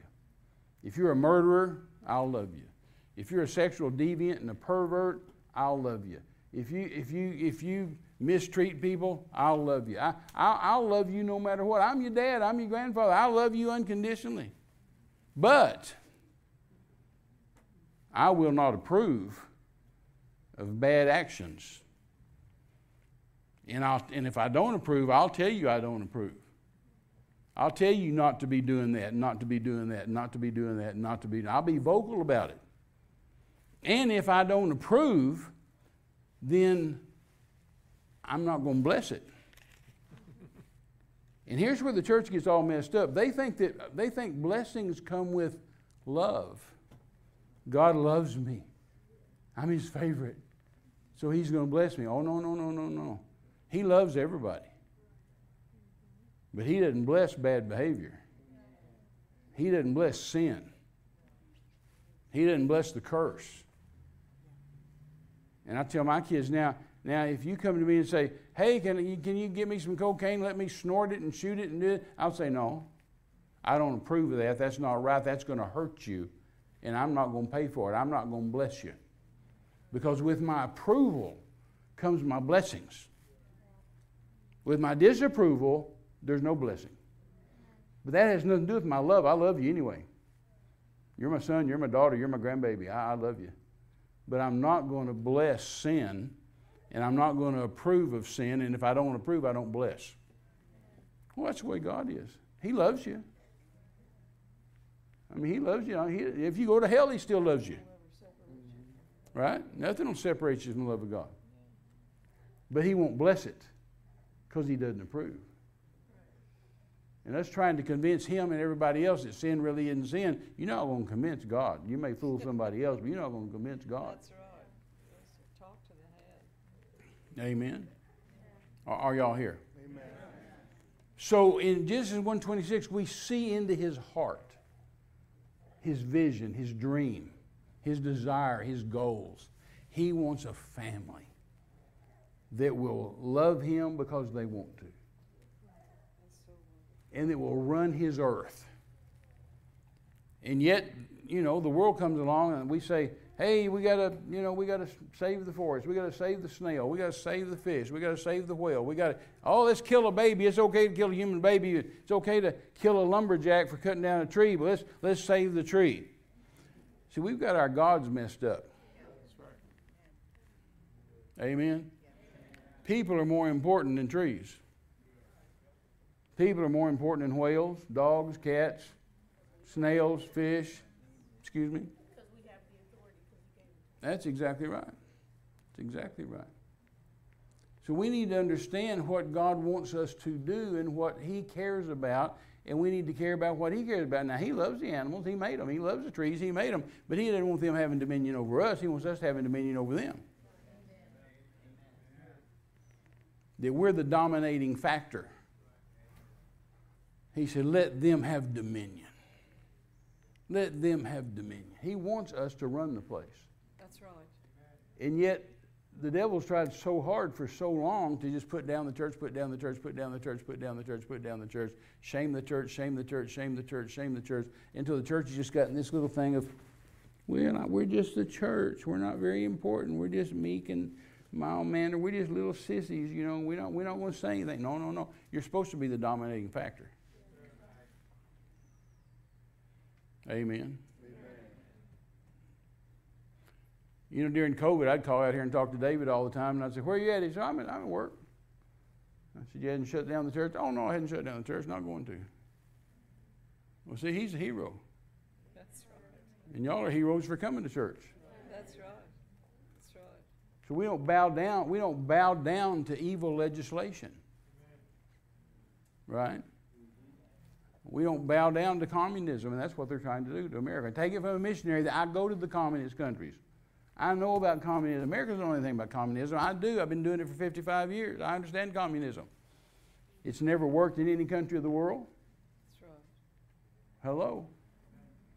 And the first thing a communist country does is attacks the church and the middle class. First thing they do is attack the church and the middle class. Because you cannot have a communist country if you have a strong church and a strong middle class. So that's why in, in America, back in 20, they said, they said you can go to Sam's, Costco, Walmart, all that, but you can't go to a mom and pop store. You can't have a middle class. You'll die if you go to a mom and pop store. Don't stop down here at the taco truck. No, you'll, you'll die. And don't go to church. So. Because if you go to church, you'll die. So. And if you go to church, you're mean because you'll kill everybody else. But hey, go to the ball game, go to, go to Costco, go to Sam's, go to Lowe's, go to Home Depot. That's okay. For about the first year and a half of the three years, I said, Do they just think we're stupid? And then the last year and a half, I've said, I think we're stupid. See, we're supposed to be in dominion. The president's not in dominion, we're in dominion. Hollywood's not in dominion, we're in dominion. Washington, D.C. is not in dominion, we're in dominion. Now, see, throughout history, people knew that God was in authority and that the church was in authority. Old Testament, they knew that. New Testament, they knew that. In America, for decades and decades and decades in America, America knew that. That's why if you go in any courthouse in the land, they got, they got scriptures all everywhere. They got the Ten Commandments. And all of a sudden now they've been trying to take all that out, take all that out, take all that out, take all that out. Used to in every movie that you watch, people's quoting scripture. Cops are quoting scripture, lawyers quoting scripture, judges quoting scriptures. That's right. Right? I was watching a Gunsmoke the other night. Y'all remember Gunsmoke? Renee and I was watching Gunsmoke, Matt Dillon. And, uh, and some of these hillbillies sent, sent some guys down to Dodge City to find a wife for one of the cousins. And so they were interviewing women in Dodge City trying to find a wife. And the one that they chose, little old girl that they chose as the wife, the reason they chose her is because she could read the Bible so well. And right there on Gunsmoke, they had her stand up and read a whole chapter out of, out of what, Psalms or Proverbs? Read, read the whole chapter right there on TV. Boy, you don't hear that today. But see, you used to hear that on TV all the time. All the time, all the time, all the time. Every movie, every cop show. But now it's just more blaspheming, blaspheming, blaspheming, blaspheming. Are y'all here? But see, we used to know God was in authority. We used to know God's people could pray and things would happen. That's it right there. We used to know that. Man, I went to church when I was a little boy. I went to church with some folks that knew how to pray. Renee went to church with some folks that knew how to pray. In fact, us teenagers knew better than to get to do stuff we shouldn't be doing because the Holy Ghost would tell on us. That's right. Exactly. We'd be sitting down in church just minding our own business singing, and some dear old saint would come by, man or woman, come by and say, Honey, uh, we need to go to the prayer room. Oh. Sit out the altar service. You couldn't sit. And they'd take and they'd take us to the prayer room, Come on, you girls. and then we'd pray, not till we got through. We'd pray till they got through. It was wonderful. Yeah, it's great. Glorious. Kept us straight, Protected us. protected us, absolutely. But you don't have that in church anymore. You don't have people watching over people anymore. People being part of the family anymore. So even the kings in the Old Testament, even the kings knew they weren't in charge, That's right. but that the prophet was in charge. Now, some of them didn't like it, Right. and some of them didn't live that way, but they all suffered the consequences. That's right. They sure did.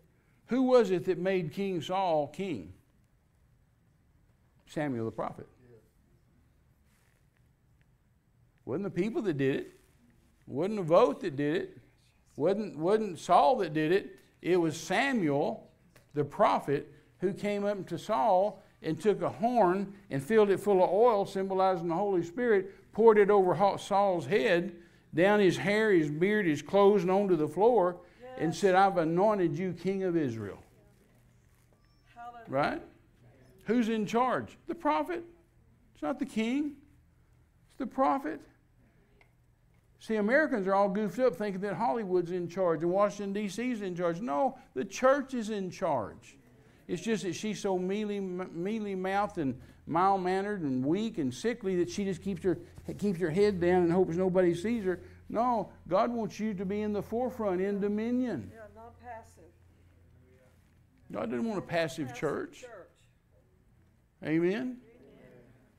One day Samuel the prophet walked into the king Saul and he said, Thus saith the Lord, go over here to this village and kill every person there, every, all the Amalekites, kill them all.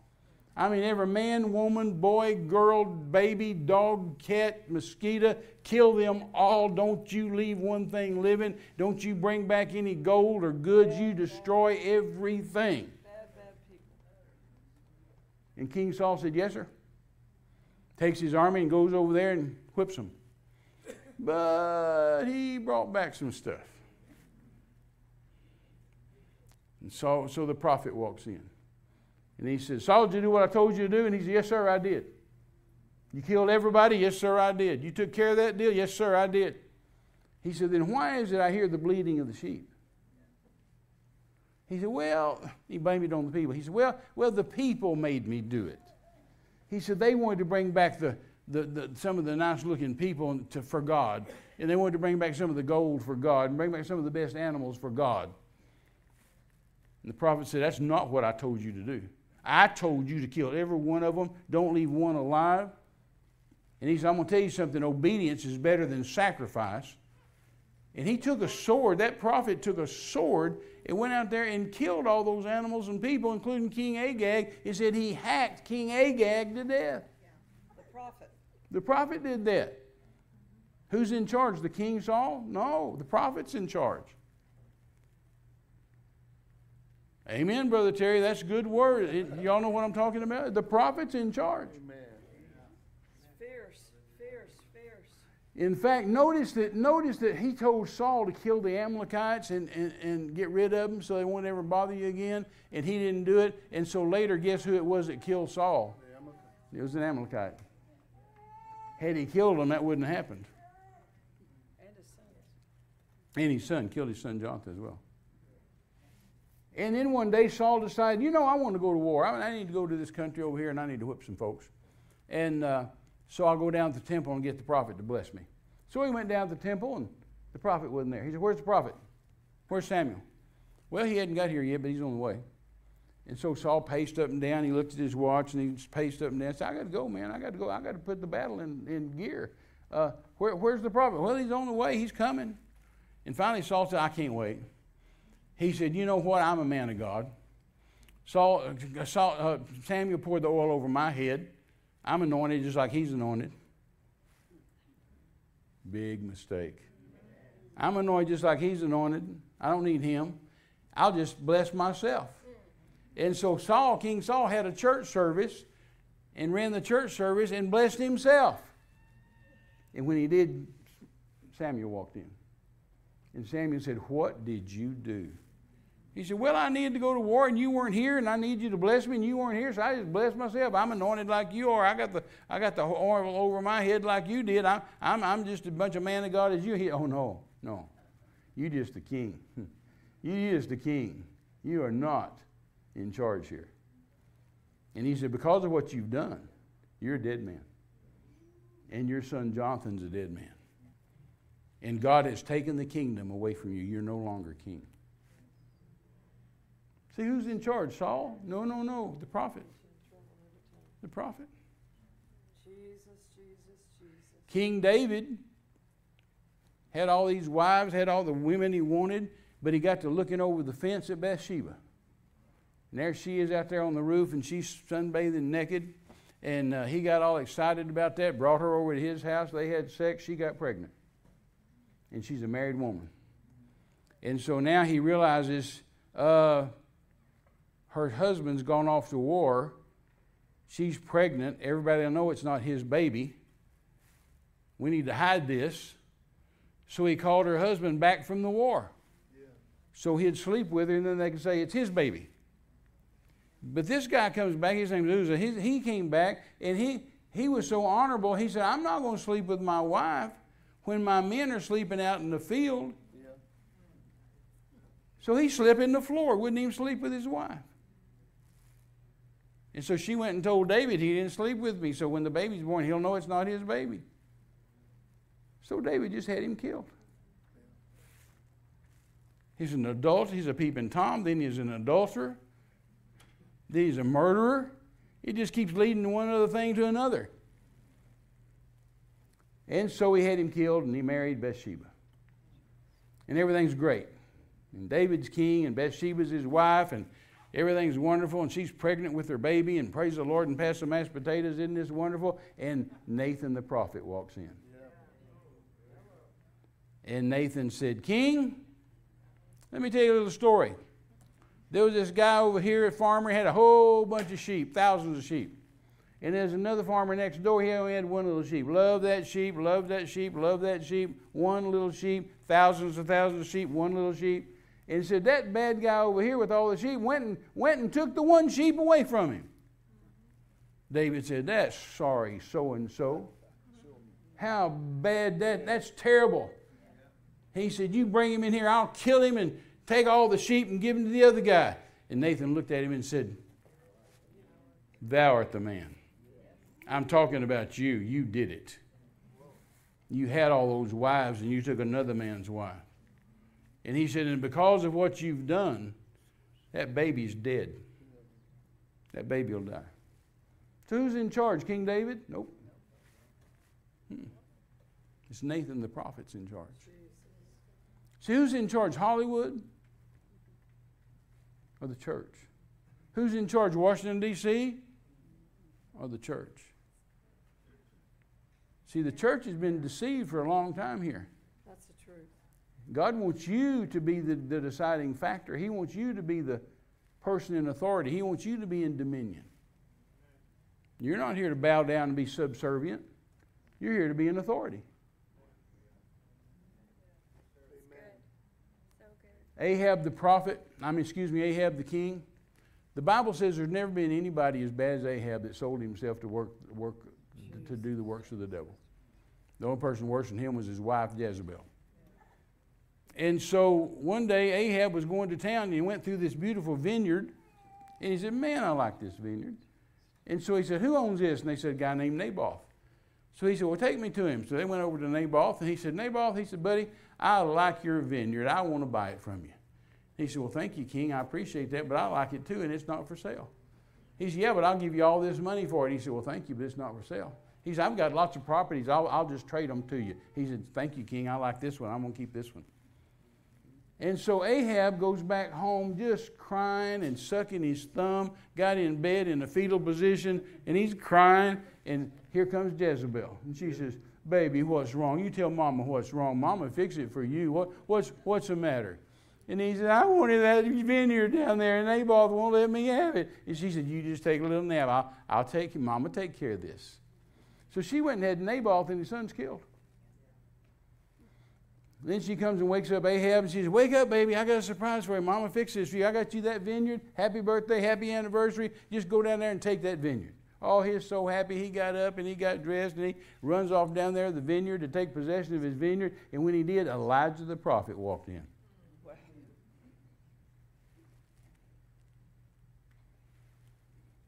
And Elijah said, I know what you did. And here's what King Ahab said. I think it's hilarious what he said. You read this. This is in 1 Kings chapter 21. He said, uh, he said, Elijah, my old enemy, have you found me? He was scared of him. The king was scared of him. Elijah, my old enemy, have you found me? He said, You better believe I found you. I know exactly what you did. And because of what you've done, you're a dead man. And the same dogs that licked the blood of Naboth are going to lick your blood. And that perverted woman of yours, Jezebel, the, she's a dead woman, and the dogs are going to eat her body, and there's not going to be anything left in her to recognize to bury. Who's in charge? The prophet. Where were the Secret Service guys around King Ahab? What were they doing? Their job was to protect him. Here they got a prophet going off on him. Well, obviously they were scared. Where was his bodyguards? Where was his soldiers? Man, they were they were backing off, man. Not gonna mess with that prophet. Are y'all here? And you know the story. Somebody shot an arrow and shot Ahab, and he bled out in the chariot and died. And so some, some officer came and told some corporal, said, Hey, take the king's chariot down there to the water and wash it, wash out the blood. So he takes it down there to the water, washes out the blood, and here comes those dogs and lick the blood. And then Elijah went over to a prophet's house and got one of the prophet's kids, doesn't tell us his name, doesn't say who it was, just said one of the sons of the prophets. And uh, he said, Young man, he said, take this box of oil, anointing oil. And he said, and go down the road here, and there's a house. And he said, when you get to the house, knock on the door. And he said, when you knock on the door, he said, there'll be a bunch of soldiers there, and ask to see a soldier named Jehu. And when Jehu comes to the door, tell Jehu that you've got a word of the Lord for him, and go to the back room. When you get to the back room, take that anointing oil and pour it over his head, and tell him, Thus saith the Lord, I've anointed you king of Israel. Really? That's how it works? Some prophet's kid? Yeah. Wow. Yeah, he's in charge. Startling. Absolutely. And so the kid did just that. He went down there and knocked on the door. They came and said, Yeah, what can we do for you? He says, Is there a guy named Jehu here? Said, yeah, Captain Jehu's in here. And he said, Well, I need to see him. So Jehu comes and he says, We need to go to the back room. I got a word of the Lord for you. So they went to the back room, and the kid takes the box of oil and pours it over, over Jehu's head and said, Thus saith the Lord, you're the you're anointed king of Israel. And Jehu said, Well, this is in 2 Kings chapter 9. You can read this. He said, uh, Well, if I'm the king of Israel, I guess I'll just go kill all Ahab's kids. Ahab had like 70 kids. He said, I'll just go kill them all. Just rid Israel of them. So he jumps in his chariot and takes off. And uh, I guess he drove kind of like Pastor David, I guess, because the Bible says the Bible says Jehu was known for his furious driving. so when anybody saw Jehu driving, they said, That's Jehu. And so, sure enough, he's man, he's tearing it up, going down there with his chariot. And uh, two of Ahab's kids, both of them kings of different places, saw him and they said, That's that's Jehu. And so they sent their messengers, two messengers out there, and said, Go out there and stop him and say, Jehu, do you come in peace? So those two messengers took off and went off out there and they, said, Jehu, stop, stop, stop, stop. Jehu stopped. And he said, Do you, my master wants to know, do you come in peace? He said, No, I don't come in peace. What do you know about peace? Get out of my way.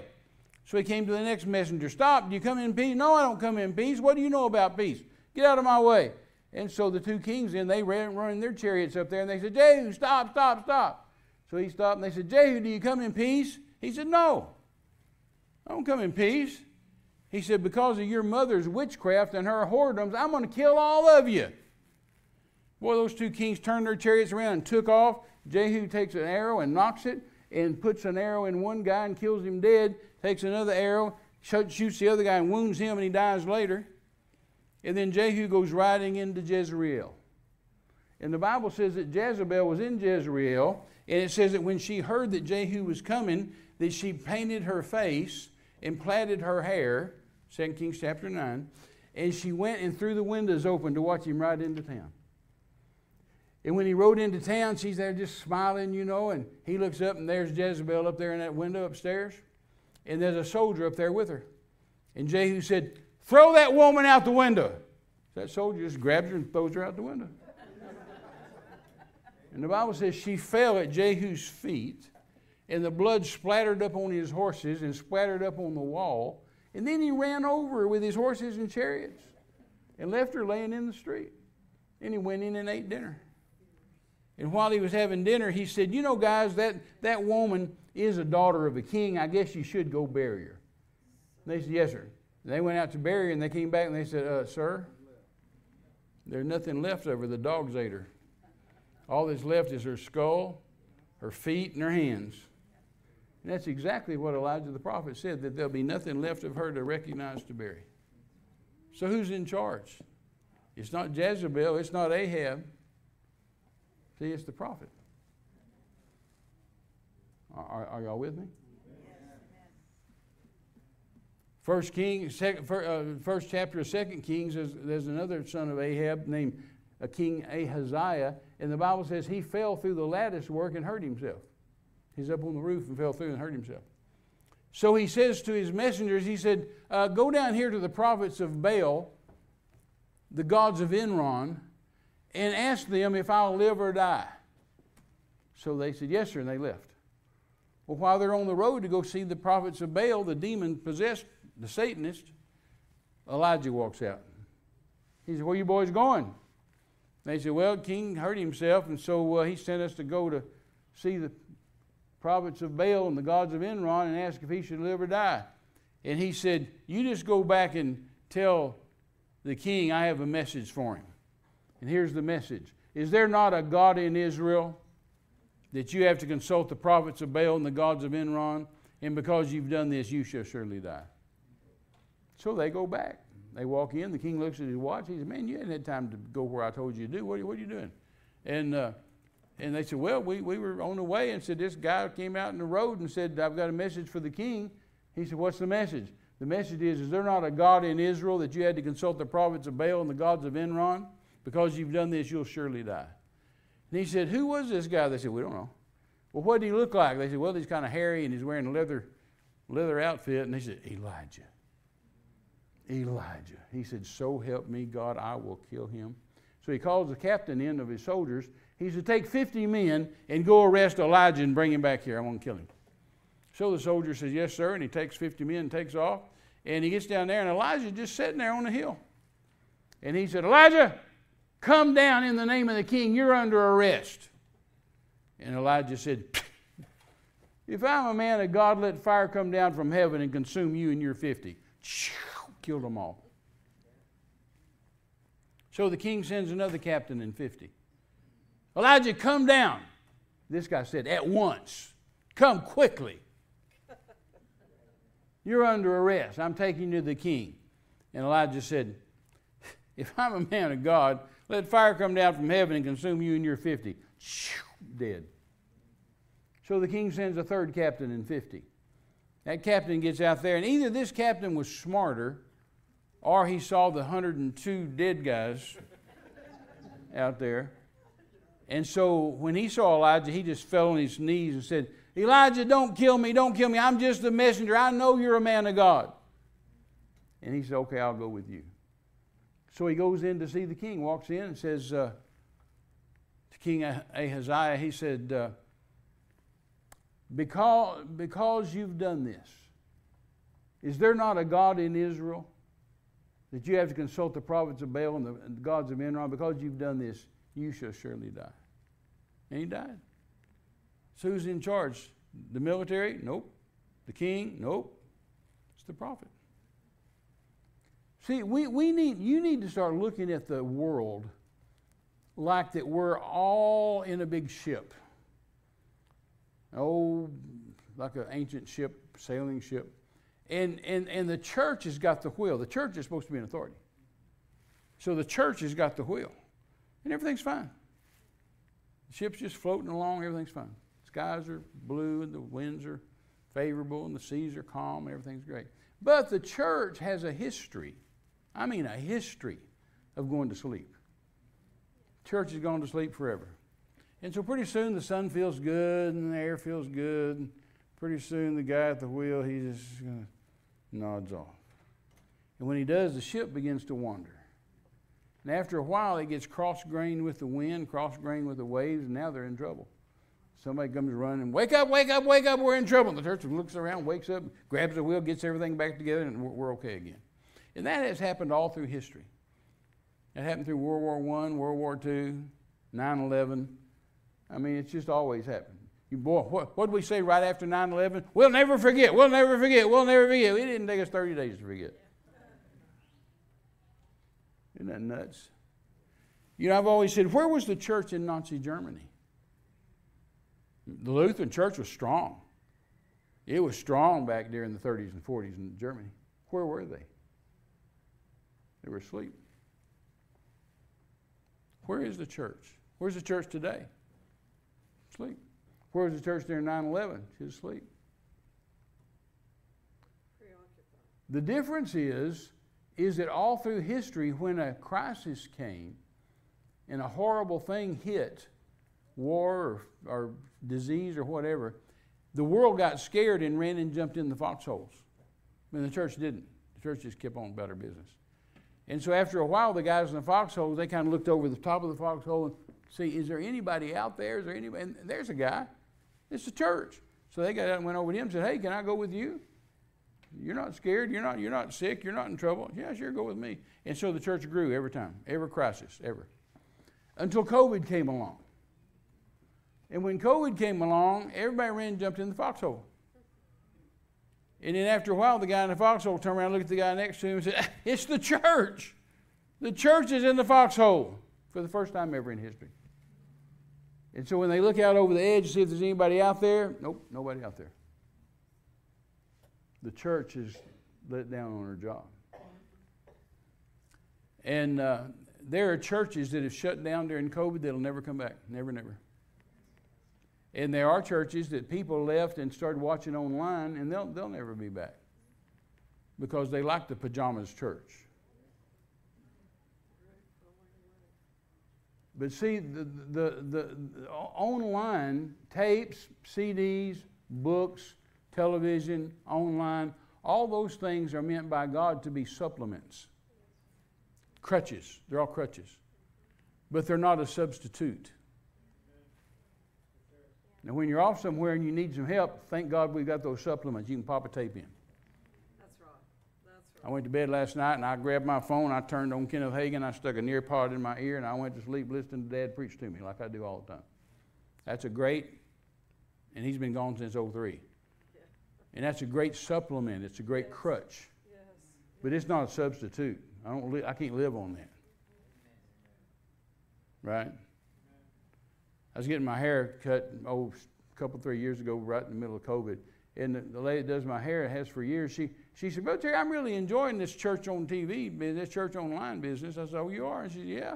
She said, You know, I get my, I get my vacuuming done, I get my dishes done, I just get all kind of things done. And I said, Wait, wait, time out, time out, stop, what? I said, uh, You're not, uh, you're not listening. She said, Well, sure, I'm listening. I said, No, you're not. I said, You're not, fo- you're not there with your Bible and your notebook and just focused and locked in and hearing from the Holy Ghost. I said, You're distracted and you're getting this done. You're missing some words here and you're getting this done. You're missing some words here, and the kids are running in and say, I want, I want a drink of water or I want some breakfast, and you're missing some words here. Said, You're, you're not, that, that's not church. Amen. Amen. That's your crutch. That's a supplement. That's, that's nice. You've got it in a pinch. But that's not the substitute. So you need to get yourself in church.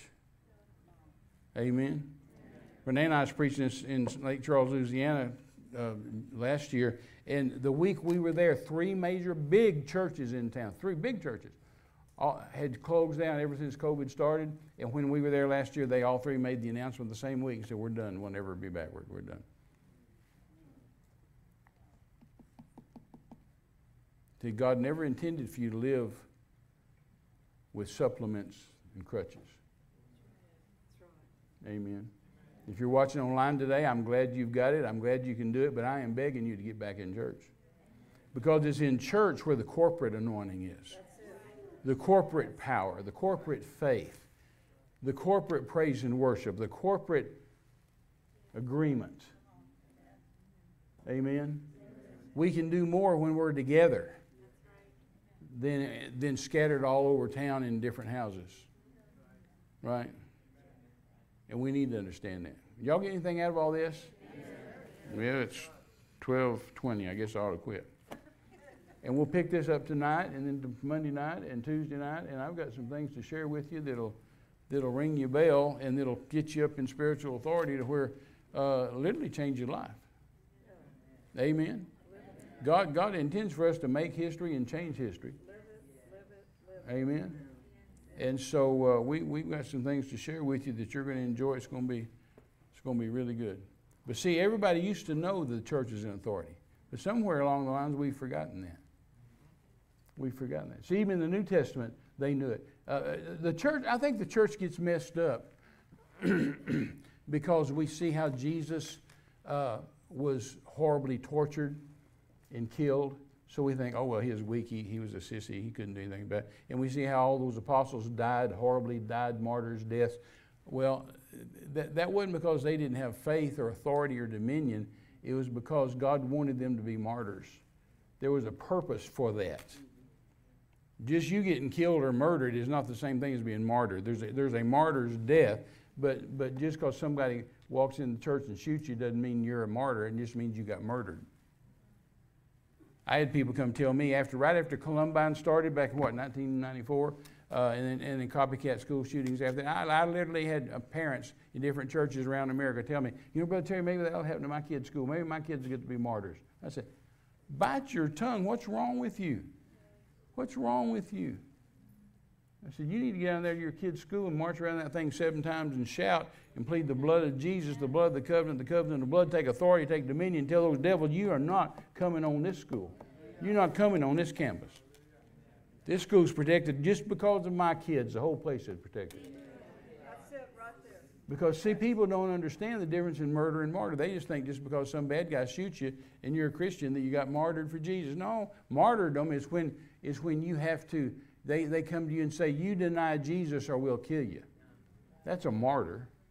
That's happening with ISIS and places around the world today where they say, they say, Are you a Christian? Yeah. You know, and uh, uh, that's a martyr.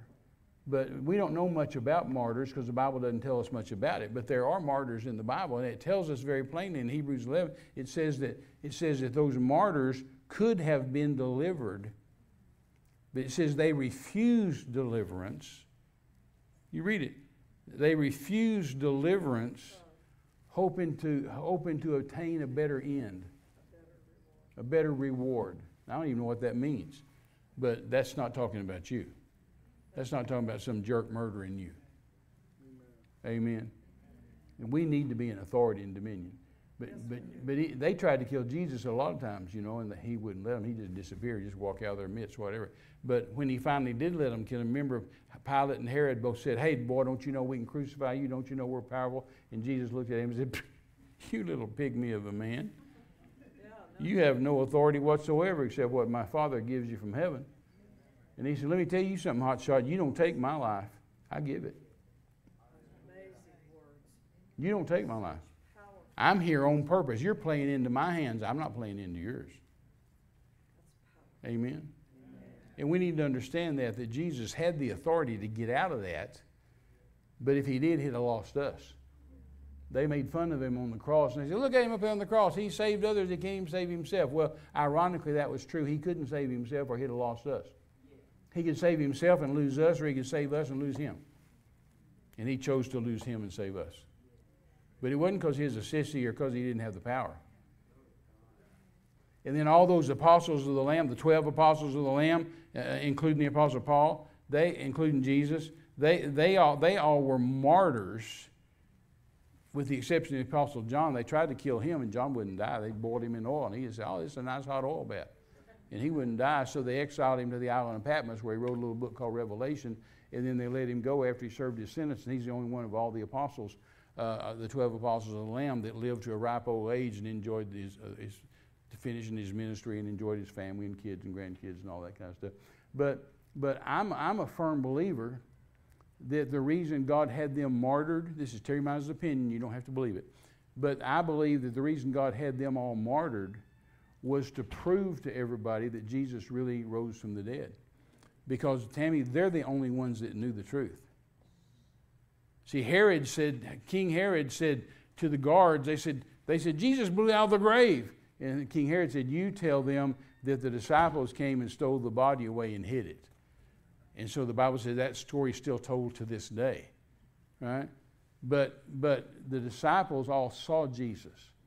The 12 disciples saw him, plus the 70 disciples, plus there's 500 people that saw him ascend into heaven, all these eyewitnesses. And, and I'm convinced that the reason God had them martyred was to prove to all of us that, that Jesus really rose from the dead. Because, see, we, we don't know. We weren't there. We didn't see it. We believe it and haven't seen it. Right? But they saw it. They knew it was true. So when they were killing those guys, they were sawing them in half. They were hanging them from trees. They were, they were, they were crucifying them. They were, they, were, they were skinning them alive. They were doing these horrible, horrible, horrible things. Don't you think if, if, don't you think if, if they had hidden the body away, don't you think one of them would have said, wait, stop. I'll tell you where the body's at. It's a lie. He didn't raise from the dead. I'll tell you. Don't, don't kill my wife. Don't kill my grandbabies. I'll tell you. Not one of them did. Not one, not one, not one.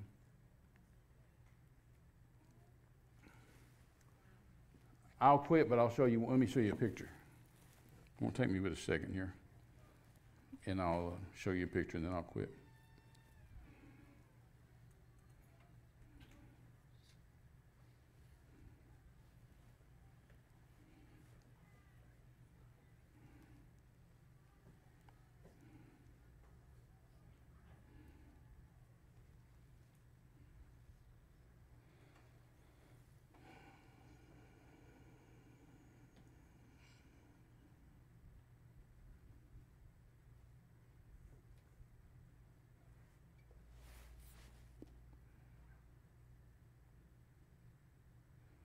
Hang on, I'm looking at my iPad. I can find it faster on my phone, but it's, it's formatted different in my iPad.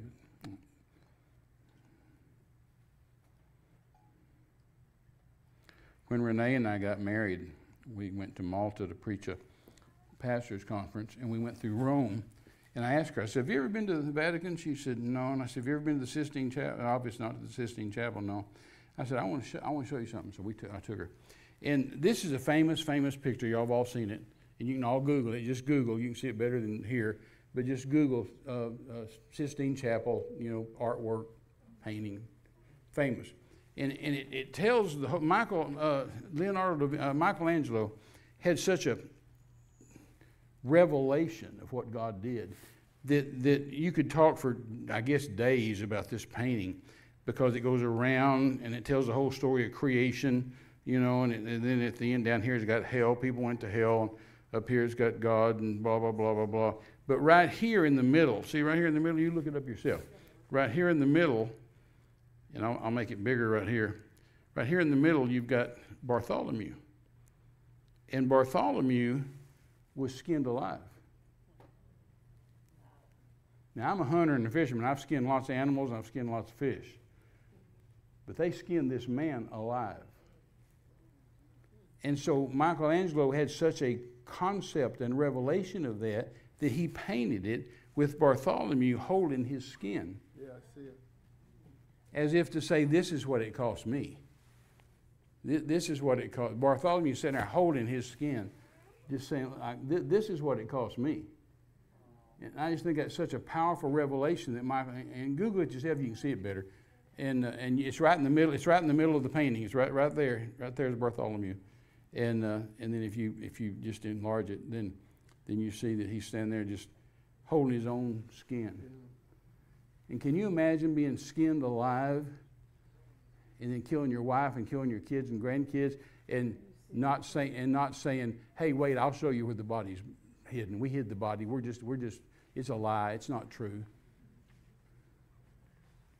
And so that's my personal opinion, not scripture, but it's my personal opinion why God had those guys martyred to prove that they're the ones that knew whether Jesus was alive or not. They saw him. We don't know. We weren't there. They were there. They saw him. And so I believe that God had that had them be martyred just to prove that not one of them broke ranks, not one of them recanted, not one of them said it's a lie, not one of them said I'll show you where the body is, because they knew he really did raise from the dead. And, and then 500 of them saw him go into into heaven. Well, stand up with me. Did y'all get anything out of all this? You're in authority. Now, whether you ever operate like it or not, making no difference, you're still in authority. It's kind of like some little kid born a king and they never operate in it, never, never get good at it, but they're still king. So God's made you in, in, in authority. He's given you dominion. So it's up to you to learn how to use it, learn how to operate in it. And we'll get on. We'll get into this later. We'll get into this. I'll, I'll, uh, you know, I, I, wish we had five or six nights instead of just four services because we could really cover some territory. Because I've, I've got, I've got so many testimonies about spiritual authority. I've got them broken down in categories of, of, of weather. I could tell you all kind of tornado and earthquake and hurricane events, and then, and then sick people, and then raising the dead people, and then I've just got all kind of testimonies that I can talk to you about spiritual authority. But it's something the church is going to have to get a hold of. Father, in the name of Jesus, thank you for your word this morning. Thank you for tonight and tomorrow night and Tuesday night that we absolutely lock in we lock in and we say, Father, we're going to get it. If nobody else gets it, we're going to get it. That's right. We take we we are going to get every drop of this we can and apply it to our lives.